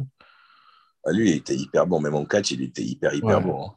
D'ailleurs, Et- c'est marrant parce qu'il y a plein de gens qui ne savent même pas qu'il était catcheur, qu'il est catcheur à la base euh, avant d'être acteur. C'est vrai, ouais. Tu vois? Ah oui, il y a plein de gens que je connais, ils parlent, ils parlent de rock, de rock, quand je disais du catch, ah bon? Bah oui, ça, son père faisait du catch, son grand-père faisait du catch. Son, père avait un physique impressionnant. C'était ouais. Sergio Oliva, quelque part, en, en moins, Ouais, ouais. moins musclé, mais il avait cette approche un petit peu, ce, ce physique un petit peu massif, dur comme ça. Là. Ouais, ouais, hyper impressionnant. Mais Ouais, même toi, je me rappelle t'avoir vu dans des magazines, parce que j'étais gamin quand même à l'époque. hein. Enfin, j'étais ouais, ado. Et je t'avais vu dans des magazines français, justement. Je crois que tu avais fait des interviews donc avec Tom Laruffa, notamment. Et tout. hein. Ah ouais, ouais. ouais, ouais, ouais. Bah, J'ai fait plusieurs fois les magazines. Bah, ça, ça fait longtemps que je suis dans le circuit. Très, très longtemps. Le Bah, temps passe ouais. vite. Ouais, mais alors c'est bon signe aussi dans le sens où euh, tu perdures, donc euh, je pense que c'est bon, c'est bon pour Non, toi. mais c'est ça, c'est ça, tu vois, honnêtement, euh, tu vois, souvent les gens me disent faites attention, patati patata. Tu sais, moi, mes bilans de santé sont hyper, hyper bons. Tout est parfait. T'accordes tu vois, beaucoup de, t'accordes beaucoup de temps à ta, à ta santé, à ta récupération, du coup, c'est ça? Pour être honnête, euh, non, pas spécialement. Euh, je fais de temps en temps des bilans sanguins pour voir bah, comment, comme, comme tout Ouais. le monde devrait faire. Tu vois, même les gens qui font pas de compète, ils devraient faire ça juste pour savoir où ils en sont, Mm. pour, pour être un peu préventif, entre guillemets. Après, euh, pourquoi je dure? Bah, C'est très simple, c'est une question d'abus. Quand tu abuses, bah, tu tu dures pas, et quand tu n'abuses pas, bah, tu dures longtemps. C'est aussi simple que ça. Tu vois? Tout, tout que- dans l'abus, Mm. tout dans l'excès est pas bon. Tu vois? Exactement, je pense ça que que ça marche pour tout. ouais. Ouais. Mm. C'est ça que- c'est ça que les gens malheureusement comprennent pas. Tu vois, des fois les gens progressent pas, bah, ils disent ah je progresse pas parce qu'il faut que je prenne plus. Ah je progresse pas parce qu'il faut que je prenne plus. Ah je progresse pas parce que les Américains font ci, alors qu'ils ont aucune idée de ce que font les Américains. Au final, des fois j'ai des gens qui m'écrivent mais qui me disent ce qu'ils prennent. Et une fois j'étais à Colmar, je te jure. J'étais à Colmar, le mec il vient me voir, je crois qu'il devait faire moins de 80 kilos. Et il me dit ce qu'il prend. Mais je te prends, parce que moi, bien sûr, quand les mecs me voient avec mes veines et tout, ils s'imaginent que c'est même pas la peine. Euh, et donc, ils me disent, donc ils sont très libres de me dire ce qu'ils prennent, mais c'était la folie. Mais la folie, le mec, il devait prendre 6-7 fois ce que je prenais moi, qui était en, en super heavyweight, plus de 100 kilos, tu vois. Euh, Mais c'est des trucs de malade. Hein. Les, les gens s'en rendent pas compte. Hein. Les gens s'en rendent pas compte. hein. C'est triste, mais plus c'est pas mieux. Tu vois, c'est comme quand tu quand, quand arroses un pot de fleurs. Tu mets assez d'eau pour que les fleurs elles poussent, mais si tu mets trop d'eau, euh, les, les fleurs elles se noient. Bah, c'est la même chose pour nos récepteurs, tu vois. Tu mets assez pour être réceptif et progresser, mais pas trop. Ça sert à rien. Ouais, c'est ça. Et surtout, et surtout, le but, c'est de durer. Tu vois, moi, j'ai envie d'être hyper balèze jusqu'à 60 ans, 65 ans, tu vois. Mm.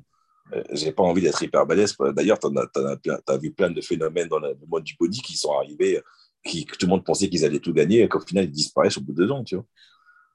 Ouais, exactement. Tu vois, je- ça me fait penser, il n'y a pas très longtemps, j'ai revu euh, des photos de Justin Compton qu'on a vu Ah. en tant que pro, on l'a vu deux ans Il peut-être. était, il était énorme. il était énorme. énorme. C'était un physique fou. Et puis finalement, ben voilà. Euh, Il y en a un autre, alors je ne sais pas si tu dois connaître lui, il s'appelait Tr- True Brewer. Il avait des jambes énormissimes. Alors, ce mec-là, je te raconte, c'est rigolo. Bah, pareil, j'ai plein d'anecdotes, moi. Euh, ce mec-là, il avait gagné les NPC, je crois que je ne me rappelle plus c'est lequel. NPC, mais il est arrivé énorme, des jambes, mais genre bigram, mais tu vois, un truc de malade. hein. Euh, tout de suite, il se fait signer ses BSN avec un énorme contrat. hein. Un énorme contrat. Et euh, je ne sais pas ce qui se passe après. hein. Il a disparu. Il a duré genre un an dans le circuit. Il a disparu. Il, a, il, il avait la cote d'un coup. Euh, signé chez BSN, patati patata, c'était le gros truc. Euh, je m'en rappelle, c'était rigolo parce que tu vois, un jour, je faisais la queue, je crois que c'était à l'Arnold, on devait prendre l'avion. Donc, je devais prendre l'avion en rentrant de l'Ohio Columbus et il était devant moi dans la file. Et il avait deux billets d'avion. Ah oui, pour, Tu vois pour sa En- en place. fait, quand, ouais, quand il a donné le, chèque- le- le- ses billets à la femme, il en avait deux. Parce qu'en fait, il- oh, bah, je pense que c'était une clause dans son contrat avec BSN. En fait, à chaque fois qu'il doit partir quelque part, il prend les deux billets, l'un côte à côte, comme ça, il a deux sièges. Tu vois ça m'avait fait rigoler. Je dis, c'est un truc de fou. Tu vois? Et, il a disparu pareil, tu vois. Disparu. T'en as eu plein, t'en as eu plein comme ça. Ouais, des étoiles filantes, quoi, un petit peu. C'est ouais, Non, c'est pour ça, il faut, faut vraiment savoir. Mm. Il faut savoir être. Il faut être intelligent. Ouais, exactement. Que ça soit dans tout. Tu vois, s'entraîner de manière intelligente, manger de manière intelligente, faire les sauces qu'il faut faire de manière intelligente. C'est tout. Tu vois. Ouais, je pense que. Ouais, vas-y. Et c'est pas le visuel qui fait que cette personne prend tant ou tant, tu vois. C'est pas parce que tu vois un mec énorme ou qui a l'air d'un truc que tu vas dire, ah lui, il prend des trucs de fou. Des fois, c'est vraiment les mecs qu'on pense pas qui prennent le plus. Hein. Parce que justement, ces mecs-là, en fait, comme ils font pas tout dans le, qui, que leur diète est merdique, qu'ils mangent pas assez, qu'ils s'entraînent pas bien, bah en fait, ils prennent encore plus parce qu'ils réagissent pas. Et, et, malheureusement, au lieu de se focus sur autre chose, bah, ils se focus que sur cet aspect un peu, un peu produit, quoi c'est triste. Ouais, complètement. Je pense qu'en salle, je, je, le vois, ça fait, bah, ça fait 13 ans maintenant que je suis en salle et, j'ai l'impression que maintenant, voilà, il y a plus de physique qui, qui repose là-dessus qu'avant, en fait. De toute façon, tu les vois, c'est simple. C'est les mecs qui font du yo. Hein. Le mec, un jour, il, il, fait 10 kilos de plus, le lendemain, il fait 10 kilos de moins, euh, un autre jour, il fait 5 kilos de plus. tu sais pas c'est quoi comme physique qu'ils ont, tu vois. Tu vois alors que euh, euh, moi, c'est simple, tu vois, quand j'ai fait du catch, bah, par exemple avec la VVE, parce que j'ai fait une formation avec Brian Kendrick à Los Angeles, quand la BVE voulait me prendre. Et justement, il y avait cette aide policier. Donc, tu vois, il fallait rien prendre. Il fallait être vraiment hyper clean, clean, clean. Donc, euh, pendant plus d'un an et demi, j'étais hyper clean de rien. Et je faisais toujours 120 kilos. Tu vois? Le truc, c'est que, tu vois, mon corps avait plus cet aspect aussi dur, entre guillemets. Hmm. Mais, mais c'est pas du tout perdu de muscle tu vois. Je m'entraînais toujours autant, je mangeais toujours autant. Ça, c'est l'erreur à pas faire, tu vois. Il faut toujours manger. Si tu manges plus, bah, c'est sûr, tu vas, tu vas, tu vas perdre. Oui, forcément, oui, c'est ça. Après, il faut voir la base que tu as, tu vois. Moi, j'ai une base quand même assez solide. Mm. Mon muscle, ça fait 15 ans que je l'ai, même voire 20 ans. Donc, tu vois, mon muscle, je ne le perds pas du jour au lendemain. Tu vois, si je m'arrête de m'entraîner 10 jours, je ne vais pas perdre du muscle. Mon muscle, il est là. Il est... C'est pour ça que d'ailleurs, je peux me permettre de faire des diètes hyper rares sans réussite parce que mon muscle est quand même assez mature et vieux. Oui, bah oui, tu as une maturité, comme tu dis, une expérience. Les, gens maintenant ont tendance à, vouloir un peu aller trop vite et, tu les vois faire le UO, ce qui est très mauvais à faire. Tu vois, le UO, c'est hyper mauvais. Oui, rien qu'au niveau hormonal, comme sur la thyroïde, sur des choses comme ça, c'est très mauvais à faire et je pense pas que ce soit. Il faut toujours être stable, c'est ça. Il ne faut pas avoir ceci pour que ton taux hormonal soit toujours un peu dans un certain équilibre. Mmh. Exactement. Bon, écoute, merci en tout cas pour euh, tout ce que, ce que tu as partagé sur ce podcast. Bah, écoute, j'espère qu'on en refera un autre, vu que tu as plein d'anecdotes encore, apparemment. Ah ouais, j'ai que ça. moi, je voyage depuis que j'ai 21 ans. Euh, j'ai rencontré tout le monde. J'ai même une anecdote avec Jay Cutler. On était côte à côte dans l'avion. Bon, on racontera ça la prochaine fois. tu me bah, rappelleras. Ouais, bah, je prends note. Euh, Franchement, avec plaisir. tu me rappelleras. Bah, Peut-être on se parlera alors après Olympia à Buenos Aires. Comme ça, on verra c'est quoi le résultat et, et le retour. Ok, ça bah, marche. écoute, ça marche. Euh, du coup, juste pour te retrouver, les gens, donc faut qu'ils aillent sur ton Instagram, sur ton site personnel. Oui, j'ai mon Instagram, donc bah, Superfed, euh, super comme Superfed, F-E-H-T. J'ai Facebook, pareil. J'ai YouTube bah, que j'utilise pas trop, mais que je devrais commencer à utiliser si, j'arrive. Et, euh, et, quoi d'autre? Mon site superfed.com, là où je vends mes e-books. Mes e-books qui sont super bien d'ailleurs pour le training. Parce qu'en fait, ce qui est intéressant, si tu veux, comme j'ai beaucoup voyagé, j'ai vu différents types de training. Euh, que ce soit en Amérique du Sud, aux États-Unis ou en Europe. Et en fait, on ne s'entraîne pas du tout de la même façon.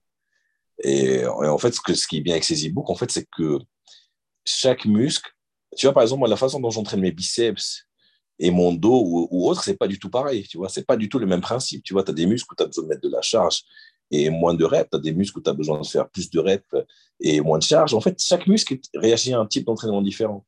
Alors que les gens ont tendance souvent à faire le même schéma pour tous les muscles du corps, ce qui n'est pas du tout vrai, tu vois. je suis complètement d'accord avec toi. Mm. Donc voilà, donc il y a pas mal d'expérience dans ces e-books et en plus ça, ça vaut que dalle, tu vois. Je les ai vraiment mis à un prix symbolique. Je crois que c'est 5 euros l'e-book maintenant, avant ils étaient plus chers, euh, pour que tout le monde en fait puisse, euh, puisse les acheter, tu vois. à une époque, j'avais pas beaucoup d'argent quand j'étais jeune et, tu vois, ça m'aurait fait plaisir justement de trouver ces e-books là euh, à ce prix-là pour pas perdre de temps, tu vois. Donc, si vous avez des points faibles, il faut aller les acheter. Ouais, bah, je mettrai le lien justement en description du, du, podcast. Bah, et puis, euh, bah, écoute, je te souhaite euh, bon courage et bonne continuation sur les quatre semaines qui arrivent là. Merci, merci, merci. Et puis, on se tient au courant ouais, pour la suite du coup. Avec plaisir. Merci à toi en tout cas pour le moment. Merci, à plaisir, à bientôt. Ciao, ciao.